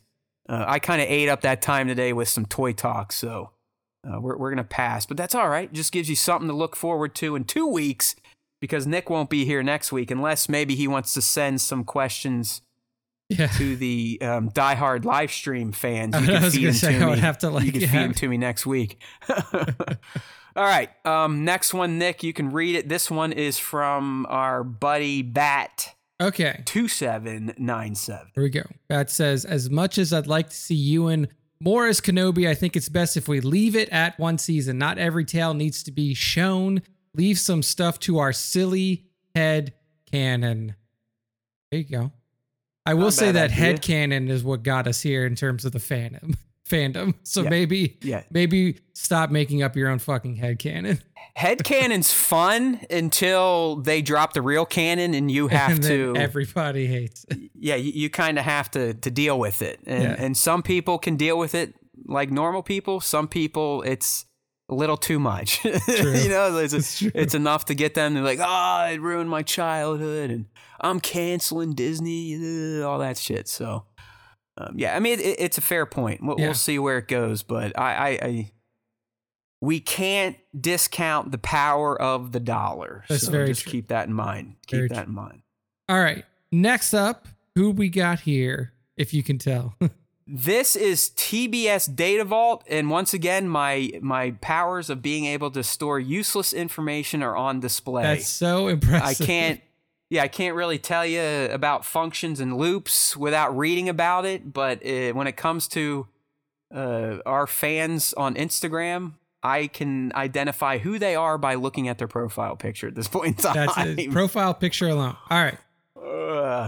TBS Data Vault says, I wouldn't mind seeing them continue Kenobi's journey as long as it wasn't just a cash grab by Disney, like we were just talking about. If there was more story to tell, then I'm all in. In the same vein, I would love to see them explore the adventures of Captain Rex as he navigates a post-Order 66 galaxy. I'm sure Tamira would be willing to cash that check just as long as the narrative was strong, but also serve as a bridge to multiple Disney Plus series, Mando, Ahsoka, even Kenobi. I mean, like, here's the thing too with Kenobi. There's always going to be a story to tell. Like, if you put it that way, like, there's always going to be story to tell because there's always going to be time to fill until you get to that point where you have fully mapped Kenobi's journey from beginning of post episode 3 until beginning of episode 4. So, but yeah, I mean, I do think that there are other more interesting stories that could be told in the stead of another Kenobi season. And I think that TBS Data Vault's idea of a Captain Rex focus series would actually be pretty. Yeah, I honestly think they're going to cover a lot of the Rex stuff in Bad Batch. It's already happened. I mean, we already got Rex post Order 66 and his trauma he and Ahsoka went through. He's already set up that he's working with resistance or rebel cells around the galaxy. We've seen how Gregor gets rescued, so we have kind of one piece of that puzzle, how Rex, Gregor, and Wolf end up on a planet as fat old clones on a, what are those things, an AT-SE or something like that. The modified. But I'm not saying we're never going to see a live-action version of a clone again. I don't know where he fits in outside of the Ahsoka series at this point in time. A live action Rex. He doesn't. There's no real connection with a live action Rex and Kenobi in my mind. Cody, sure, especially if it's flashback, but not Rex. Rex to me is directly tied to Ahsoka at this point in time, based on what we know from the end of the Clone Wars, Star Wars Rebels, and the Rebels epilogue. Yeah. We'll see what happens there with Captain Rex, but no to another Kenobi series from TBS Data Vault, at least. All right, and our last one here is Ripik Tan. Okay, Ripik, back in the replies, as always. Nice to see him. One and done, he says. Kenobi has been most anticipated SW project for years, and we're finally getting it. It took a long time for them to just get a story strong and purposeful enough for 6-part series, so I'm guessing it'll tie itself up nicely. Unless they actually planned out for this story to go on beyond one season. I wouldn't want them to pick and pry after a story if it isn't there, just to make more money. On a side note, remember when we get new toys around the same time or a little before the release of a new Star Wars movie? I just said the same thing, kinda. Yeah. Force Fridays and shit, I missed that. Now we get figures revealed years after the release of film / That's right. Show. It's because there's like not a lot of the new series have new characters to like build toys off of. I'm surprised that there hasn't been a Chrysanthemum toy. I'm going to be honest. That seemed there is. It looks like shit. Oh, you might have been gone. No, it's another one that looks like he forgot to eat. They just took like a regular lanky Chewbacca and put this horrific gold singlet thing on him and painted it black, and they're like, yeah, this is Chrysanthemum, have fun. Well, never mind then. Just wait till you get the mod squad then. He has a point, because back in the day, let's take the Book of Boba Fett for an example. Yep. Leading up to its release, there would have been a Force Friday where you would have been able to get your hands on the Fennec Shan figure, the repaint Boba Fett, and any other figures that might have popped up in that series. These days, unless you randomly get one shipped to your Target, the Book of Boba Fett figures, according to Hasbro, aren't coming out until 2023. So I think that's what he's getting. It's like, what happened? We used to be able to get the figures concurrently with a show or movie releasing, and then now we're lucky to get shit 2 years later, and half the times it's just a repaint or a half-assed job. Yeah, I don't know. So we speak your name there, Ripik. We feel your pain. Just think of it a way to save some money, because one day you might grow up and be like me, and you're going to look at all these fucking things and go, what did I do with my life for these past 6 or 7 years? Because I'm even looking at all my Black Series figures, and once I get them all stood up, I'll do another tour of my collection just so you can see how ridiculously massive and unneeded it is. I wish I could find someone that would be willing to be like, listen, I'm going to arm all these off my tables into a laundry basket. Give me a couple grand. I'll see you later. Like that's where I'm at with Black Series. It's just like, I like them. They still look cool. I appreciate them. I'm not, shit talking people to collect them, but it's just, I'm over it. Just kind of like with the Funko Pops. I'll keep a few that I like and mean something to me. Otherwise, fucking get that bin out. Let me just wipe it off the shelf right into a fucking laundry basket. Put a for sale sign on it, and you take the whole goddamn lot. All right. Yeah.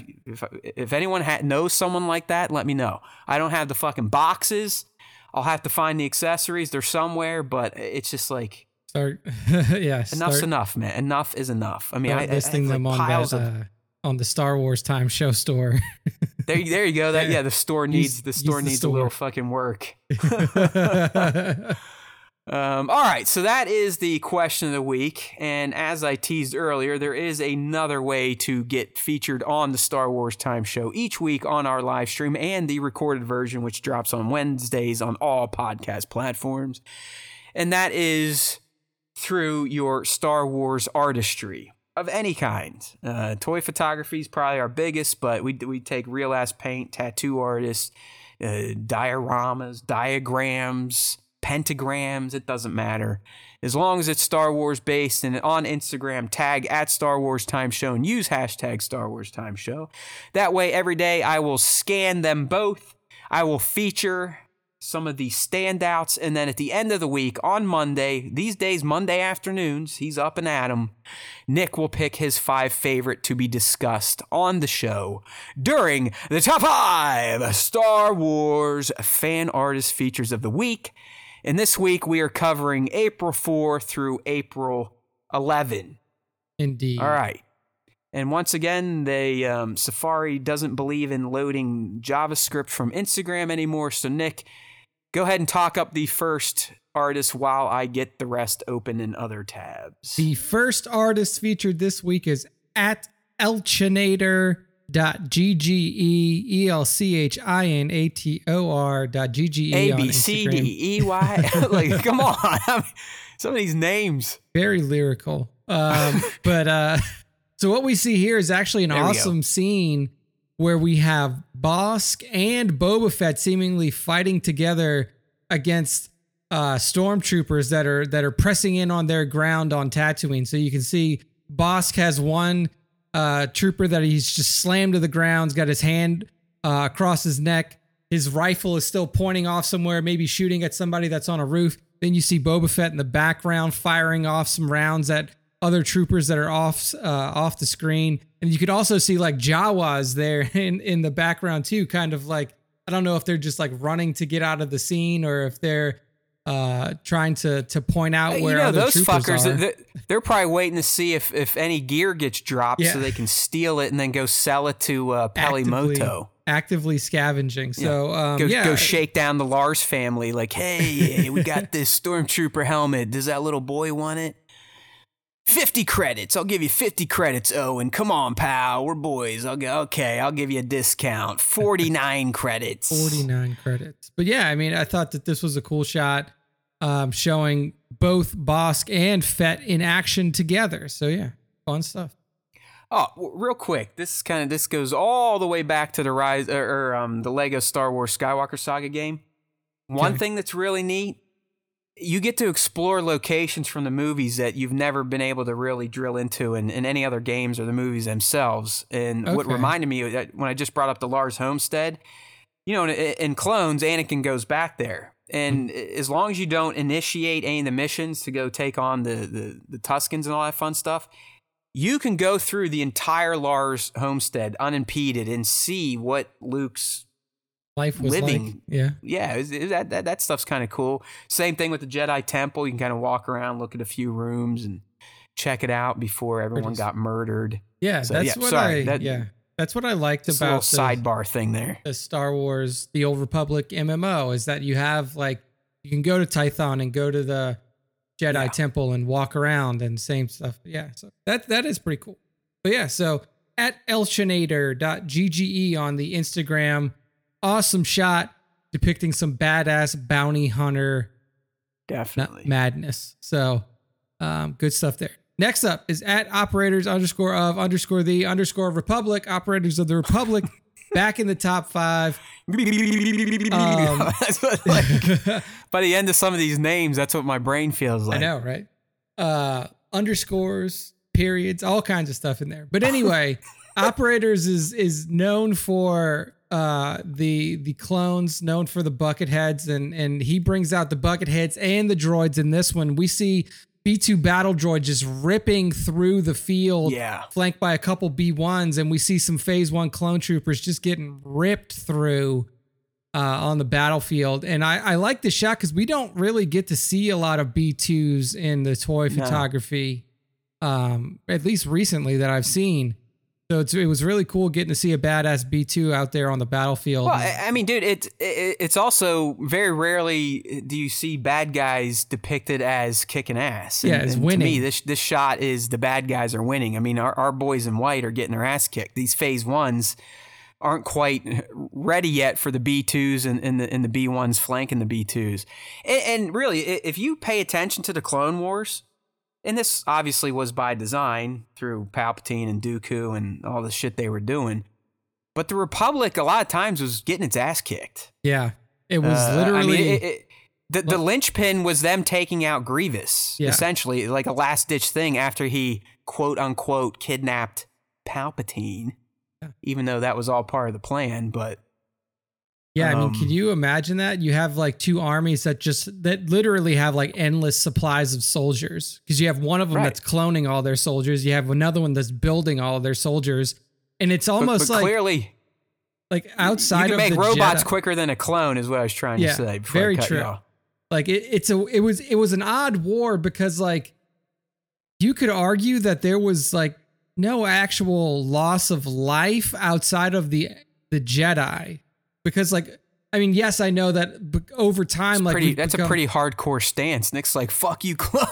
I mean, that's what I'm saying, but people. It's like to a degree, like, yeah, I mean, you're they are created humans. Like they, I mean, like they're created. They, you know, and of course, over time and through the TV series and stuff like that, we've grown to see the clones differently, and you know, we look at clones as much as humans as anybody else is now, but like.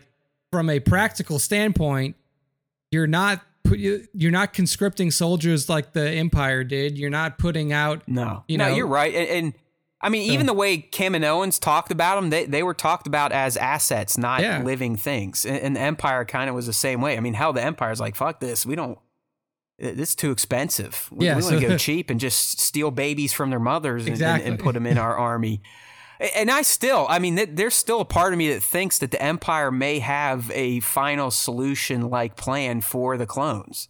To kind of phase them all out. Because, you know, they've already planted the seeds that some clones, even that have not removed their chip, Hauser being the example, can kind of break free of some of the conditioning after a while and realize, like, what the fuck are we doing? Like, this...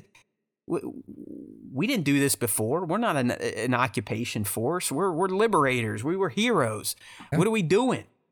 So there's a part of me that thinks maybe in Bad Batch season 2 that they're either going to be like, oh yeah, they all aged out and they're useless, or they're literally just going to round them up kind of like they did the Camino and just blow it the fuck up. Say, see you later. Yeah. Thank you for your service. But yeah, at @operators_of_the_republic, who needs an underscore? You need one and I want one. He's got them to share.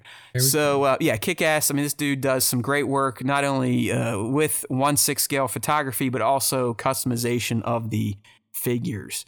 Beautiful. And I'm wondering if those are 1/6 scale B2s and B1s, or if he's doing like mixed scale work here, who knows? But yeah. His shots are always great, and I believe he's starting to share some of his World War II on setups. Yeah, if you're into World War II toy photography, you won't be disappointed. Yeah, at 6scale_salvo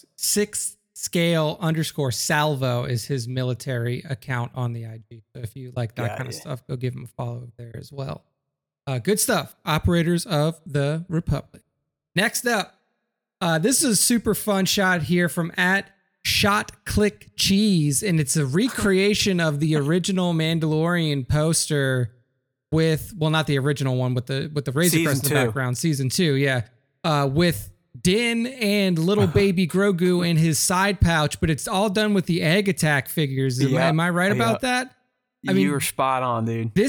Honestly, this looks cooler than the actual poster. I don't know why, but these Egg Attack figures look so cool.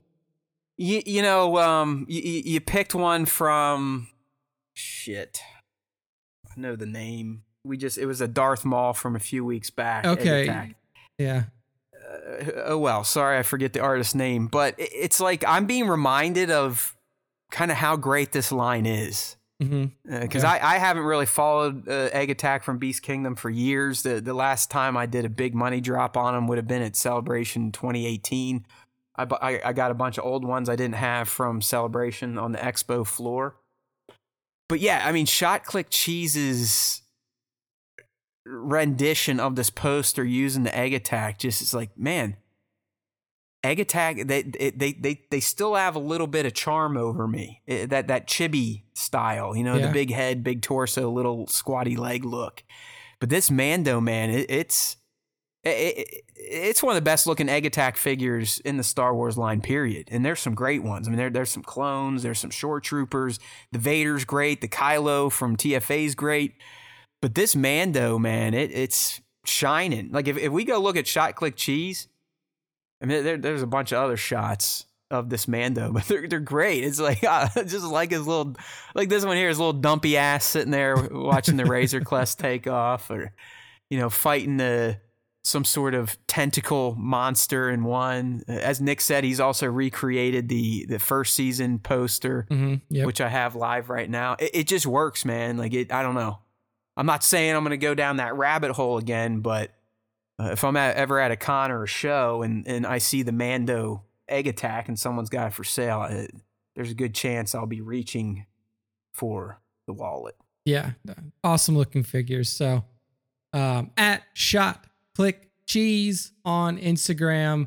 Good stuff there if you like these chibi style. Look at the recreation of the end moment from S1E1.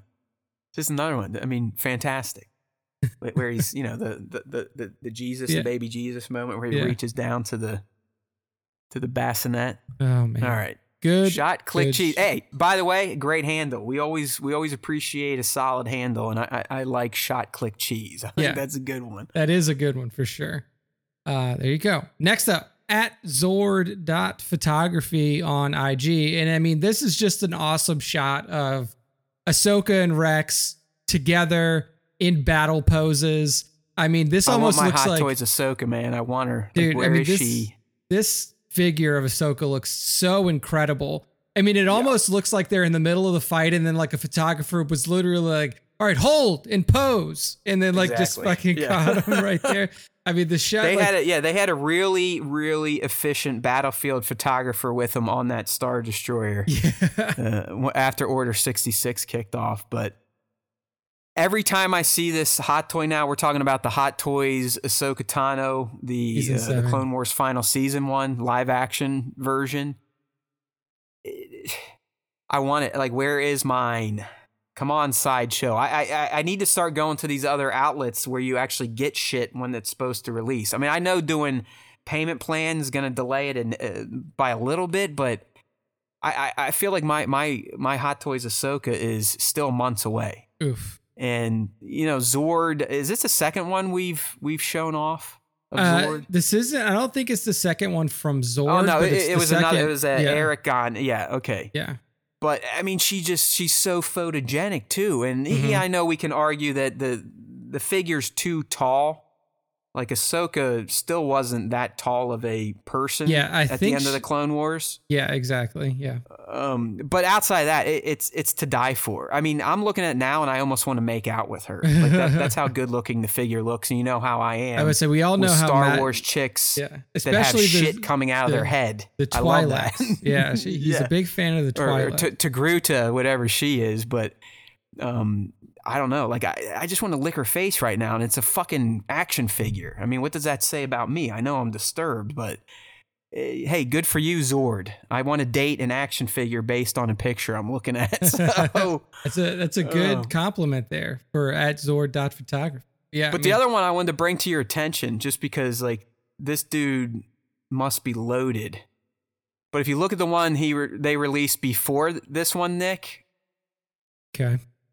I see all those clones there are actually there. Oh, wow. So, and okay. If this person bought them all, then we're talking $250 a pop. Wow. Yeah. So that is balls out. Yeah. I mean, Zord's got over 20,000 followers. Yeah, I don't know. Maybe he's got like a cash deal. Yeah, I mean, I have to count this shit up. So we got 1, 2, 3, 4, 5, 6. I think there's 6, 7 of the 332. Then you got Rex and Ahsoka. So let's just do 7 times 280, 1,400 plus a lot more. I mean, we're getting close to $2,000 in that shop. Wow, that's pretty crazy. For toys, especially for like army builders like that, to drop that much. No shit, dude. You don't army build 1/6 scale, maybe 2. Yeah, but if you can do that, like, hey, more power to you. I'm not cutting them. I'm not, ripping on Zord here. Good for you. That's what you should do with your money. That's what you want to do with your money. Do it. Yeah, if you got it, do what you want to do. I mean, the shot looks good, and all these shots of this Hot Toys Ahsoka look great. Here's the most recent one, just a nice casual portrait. What a figure. Please show up soon. All right, so we were just gushing over at Zord period photography on Instagram. Is right. Last one for the top five. I love this shot because it is, like you put in the post, it is inspired by the Bohemian Rhapsody album from Queen. Yeah. This is at Geeky83, and it's a Bohemian Rhapsody, essentially like cover.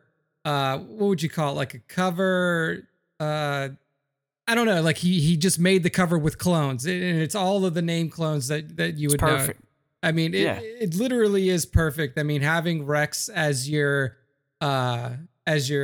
Freddie Mercury there at the bottom, and then the other named clones, Cody and who's the red one? Is that Fordo? Or is Fordo the blue one? I forget. I'm gonna get called out here. I guess we'll have to go to the chat stream. I would say it's Rex. Is it Fordo? I think maybe so. But anyway. You got Wolf, Cody, and Rex for sure. Yeah, no, I don't know who the red is. That was the only one that I was unsure of.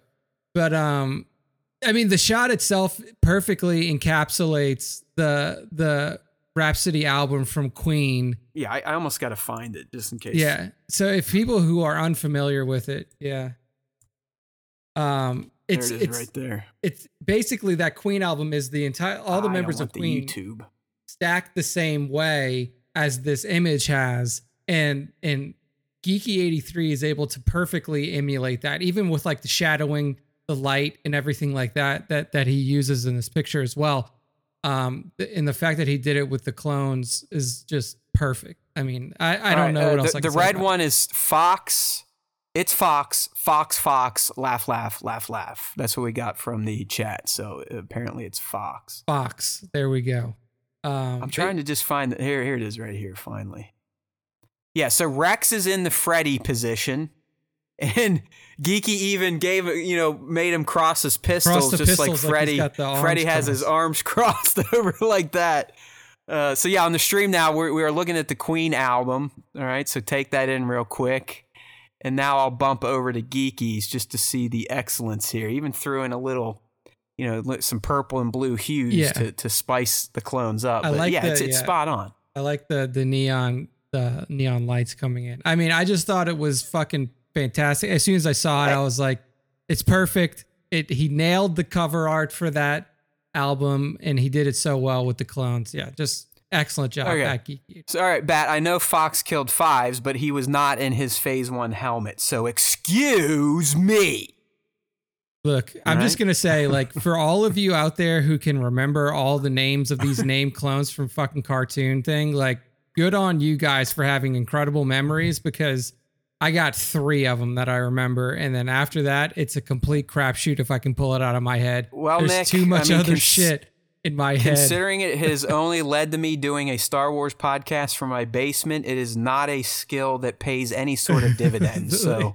You're okay. You're all right missing out on that ability to memorize random clone names from a galaxy far, far away that isn't real. That's wild. You guys have that repository that you can just like pull out those names. That's impressive. There's a reason why I haven't done anything truly great in life, Nick, because the old gray matter is full of nonsense instead of being used for the good of the world. The good of mankind, right? well, there we go. There we go. That's the end of the top 5. We close out with at Geeky83's awesome homage to the Queen album. That's right. And it was a good top 5 all around. It was a good show. It was a good show. So Matt, close out the show. Take us home and prepare these people for a 2-hour plus show with just you next week. Yeah, me going blah blah blah blah blah blah blah blah blah blah blah blah blah blah blah blah blah blah blah Star Wars. Blah blah blah blah blah blah blah blah blah Star Wars. Blah blah blah blah Star Wars. That's a preview of next week's show. So, yeah, the plan now is to go solo. I'll kind of see what the schedule's looking like. If things are going to get crazy, maybe I'll bring in a guest, a former host, someone who has worked the show before, and I don't have to kind of hold their hand. That's usually the trick, you know. I if I'm not talking to Nick, I don't want it to feel like I'm pulling teeth talking to someone like, "Hey, what do you think?" Good. Okay. You know, some we fuck it up a lot of times, and I definitely walk all over Nick. That's my fault. I'm the narcissistic asshole on the show. But a lot of times, if you notice, it's Matt, hey, blah, blah, blah, blah, blah, blah, blah, blah, blah, and I'll stop, and then Nick knows that's his cue to go, a-bee-ba-doo, a-ba-ba-da, a-boo-ba-doo-ba-doo, ba-ba-booey. All right? So that's just how it works. But anyways, time to put the show to bed. I got a big night tonight. As I told Nick before we went live, I'm finally going to go see Elton John on his, what is it, his farewell tour. The farewell tour, the Golden Brick Road, wherever the fuck he's calling it. Never seen the man in concert. Figured he is a legend of music. Might as well go check it out. Hitting that. It starts at 8 o'clock East, which is getting a little late for this old guy. I'm like, shit, am I going to be home by like midnight? Hopefully. But yeah, I'm looking forward to it. I wish it was on a weekend, so I felt a little more liberal with what I consume, both in liquid and food form. But we'll see. I'm going to try to test myself here to see if I can actually go out in public, clean, and enjoy myself while also not wanting to murder everyone I see. Okay, so wish me luck tonight. This is going to be an experience. But anyways, as Nick said, it is time to put episode 208 of the Star Wars Time Show to bed. So let's get our happy asses on over to StarWarsTime.net.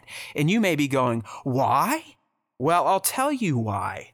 That is our home on the internet. The Instagram, it's an extension of the .net. So StarWarsTime.net. Easy links to subscribe to the podcast. I just randomly checked iTunes again. We have not gone up in ratings and reviews a bit. So please get on that. We're still in the 30s. I promise you, if we can get close to 100 or even 50, guess what happens when someone goes into their podcast app on an iOS device and types in Star Wars podcast? Yours truly and my homie over there. We show up further up that list. You can find us now, but I'll tell you what, if you get bored scrolling, you probably will miss us because we're towards the bottom. So ratings and reviews are key on any podcast platform that allows them. Take the few minutes, log in if you have to, and let the people know about the Star Wars Time Show. You can also get, like I said, the topics we'll be discussing. They'll show up on StarWarsTime.net before we talk about them on the show. You can get easy access to our YouTube channel, youtube.com/StarWarsTimeShow, or just go to StarWarsTime.net and find that lovely logo of ours. I'm the bald, angry guy. Nick is the hooded, even keel one. Just click on that subscribe button, and you will be taken to the promised land of barely listened to or watched Star Wars live stream /podcast. That is who we are. That is our mission statement. We strive to not be seen by a lot of people. And so far, we have succeeded. Dare I say, we are the champions of low viewing Star Wars podcasts. Thank you. I can directly thank you all for that accolade. And yes, the metal is being worked on as I speak. So I know it's sad. It's time to say goodbye. Goodbye, Yellow Brick Road. We're candles in the wind. His name is not Benny, and he does not know the Jets. But what we do know, Nick, is that there's always time for Star Wars time. So keep pounding that drum, get out there, convince your friends, convince your family, convince your pets to tune into the Star Wars Time Show every Tuesday for the live stream on YouTube or Wednesday and beyond on podcast platforms. Because if you do, and they end up listening to the Star Wars Time Show, like you, the Force will be with them. Always.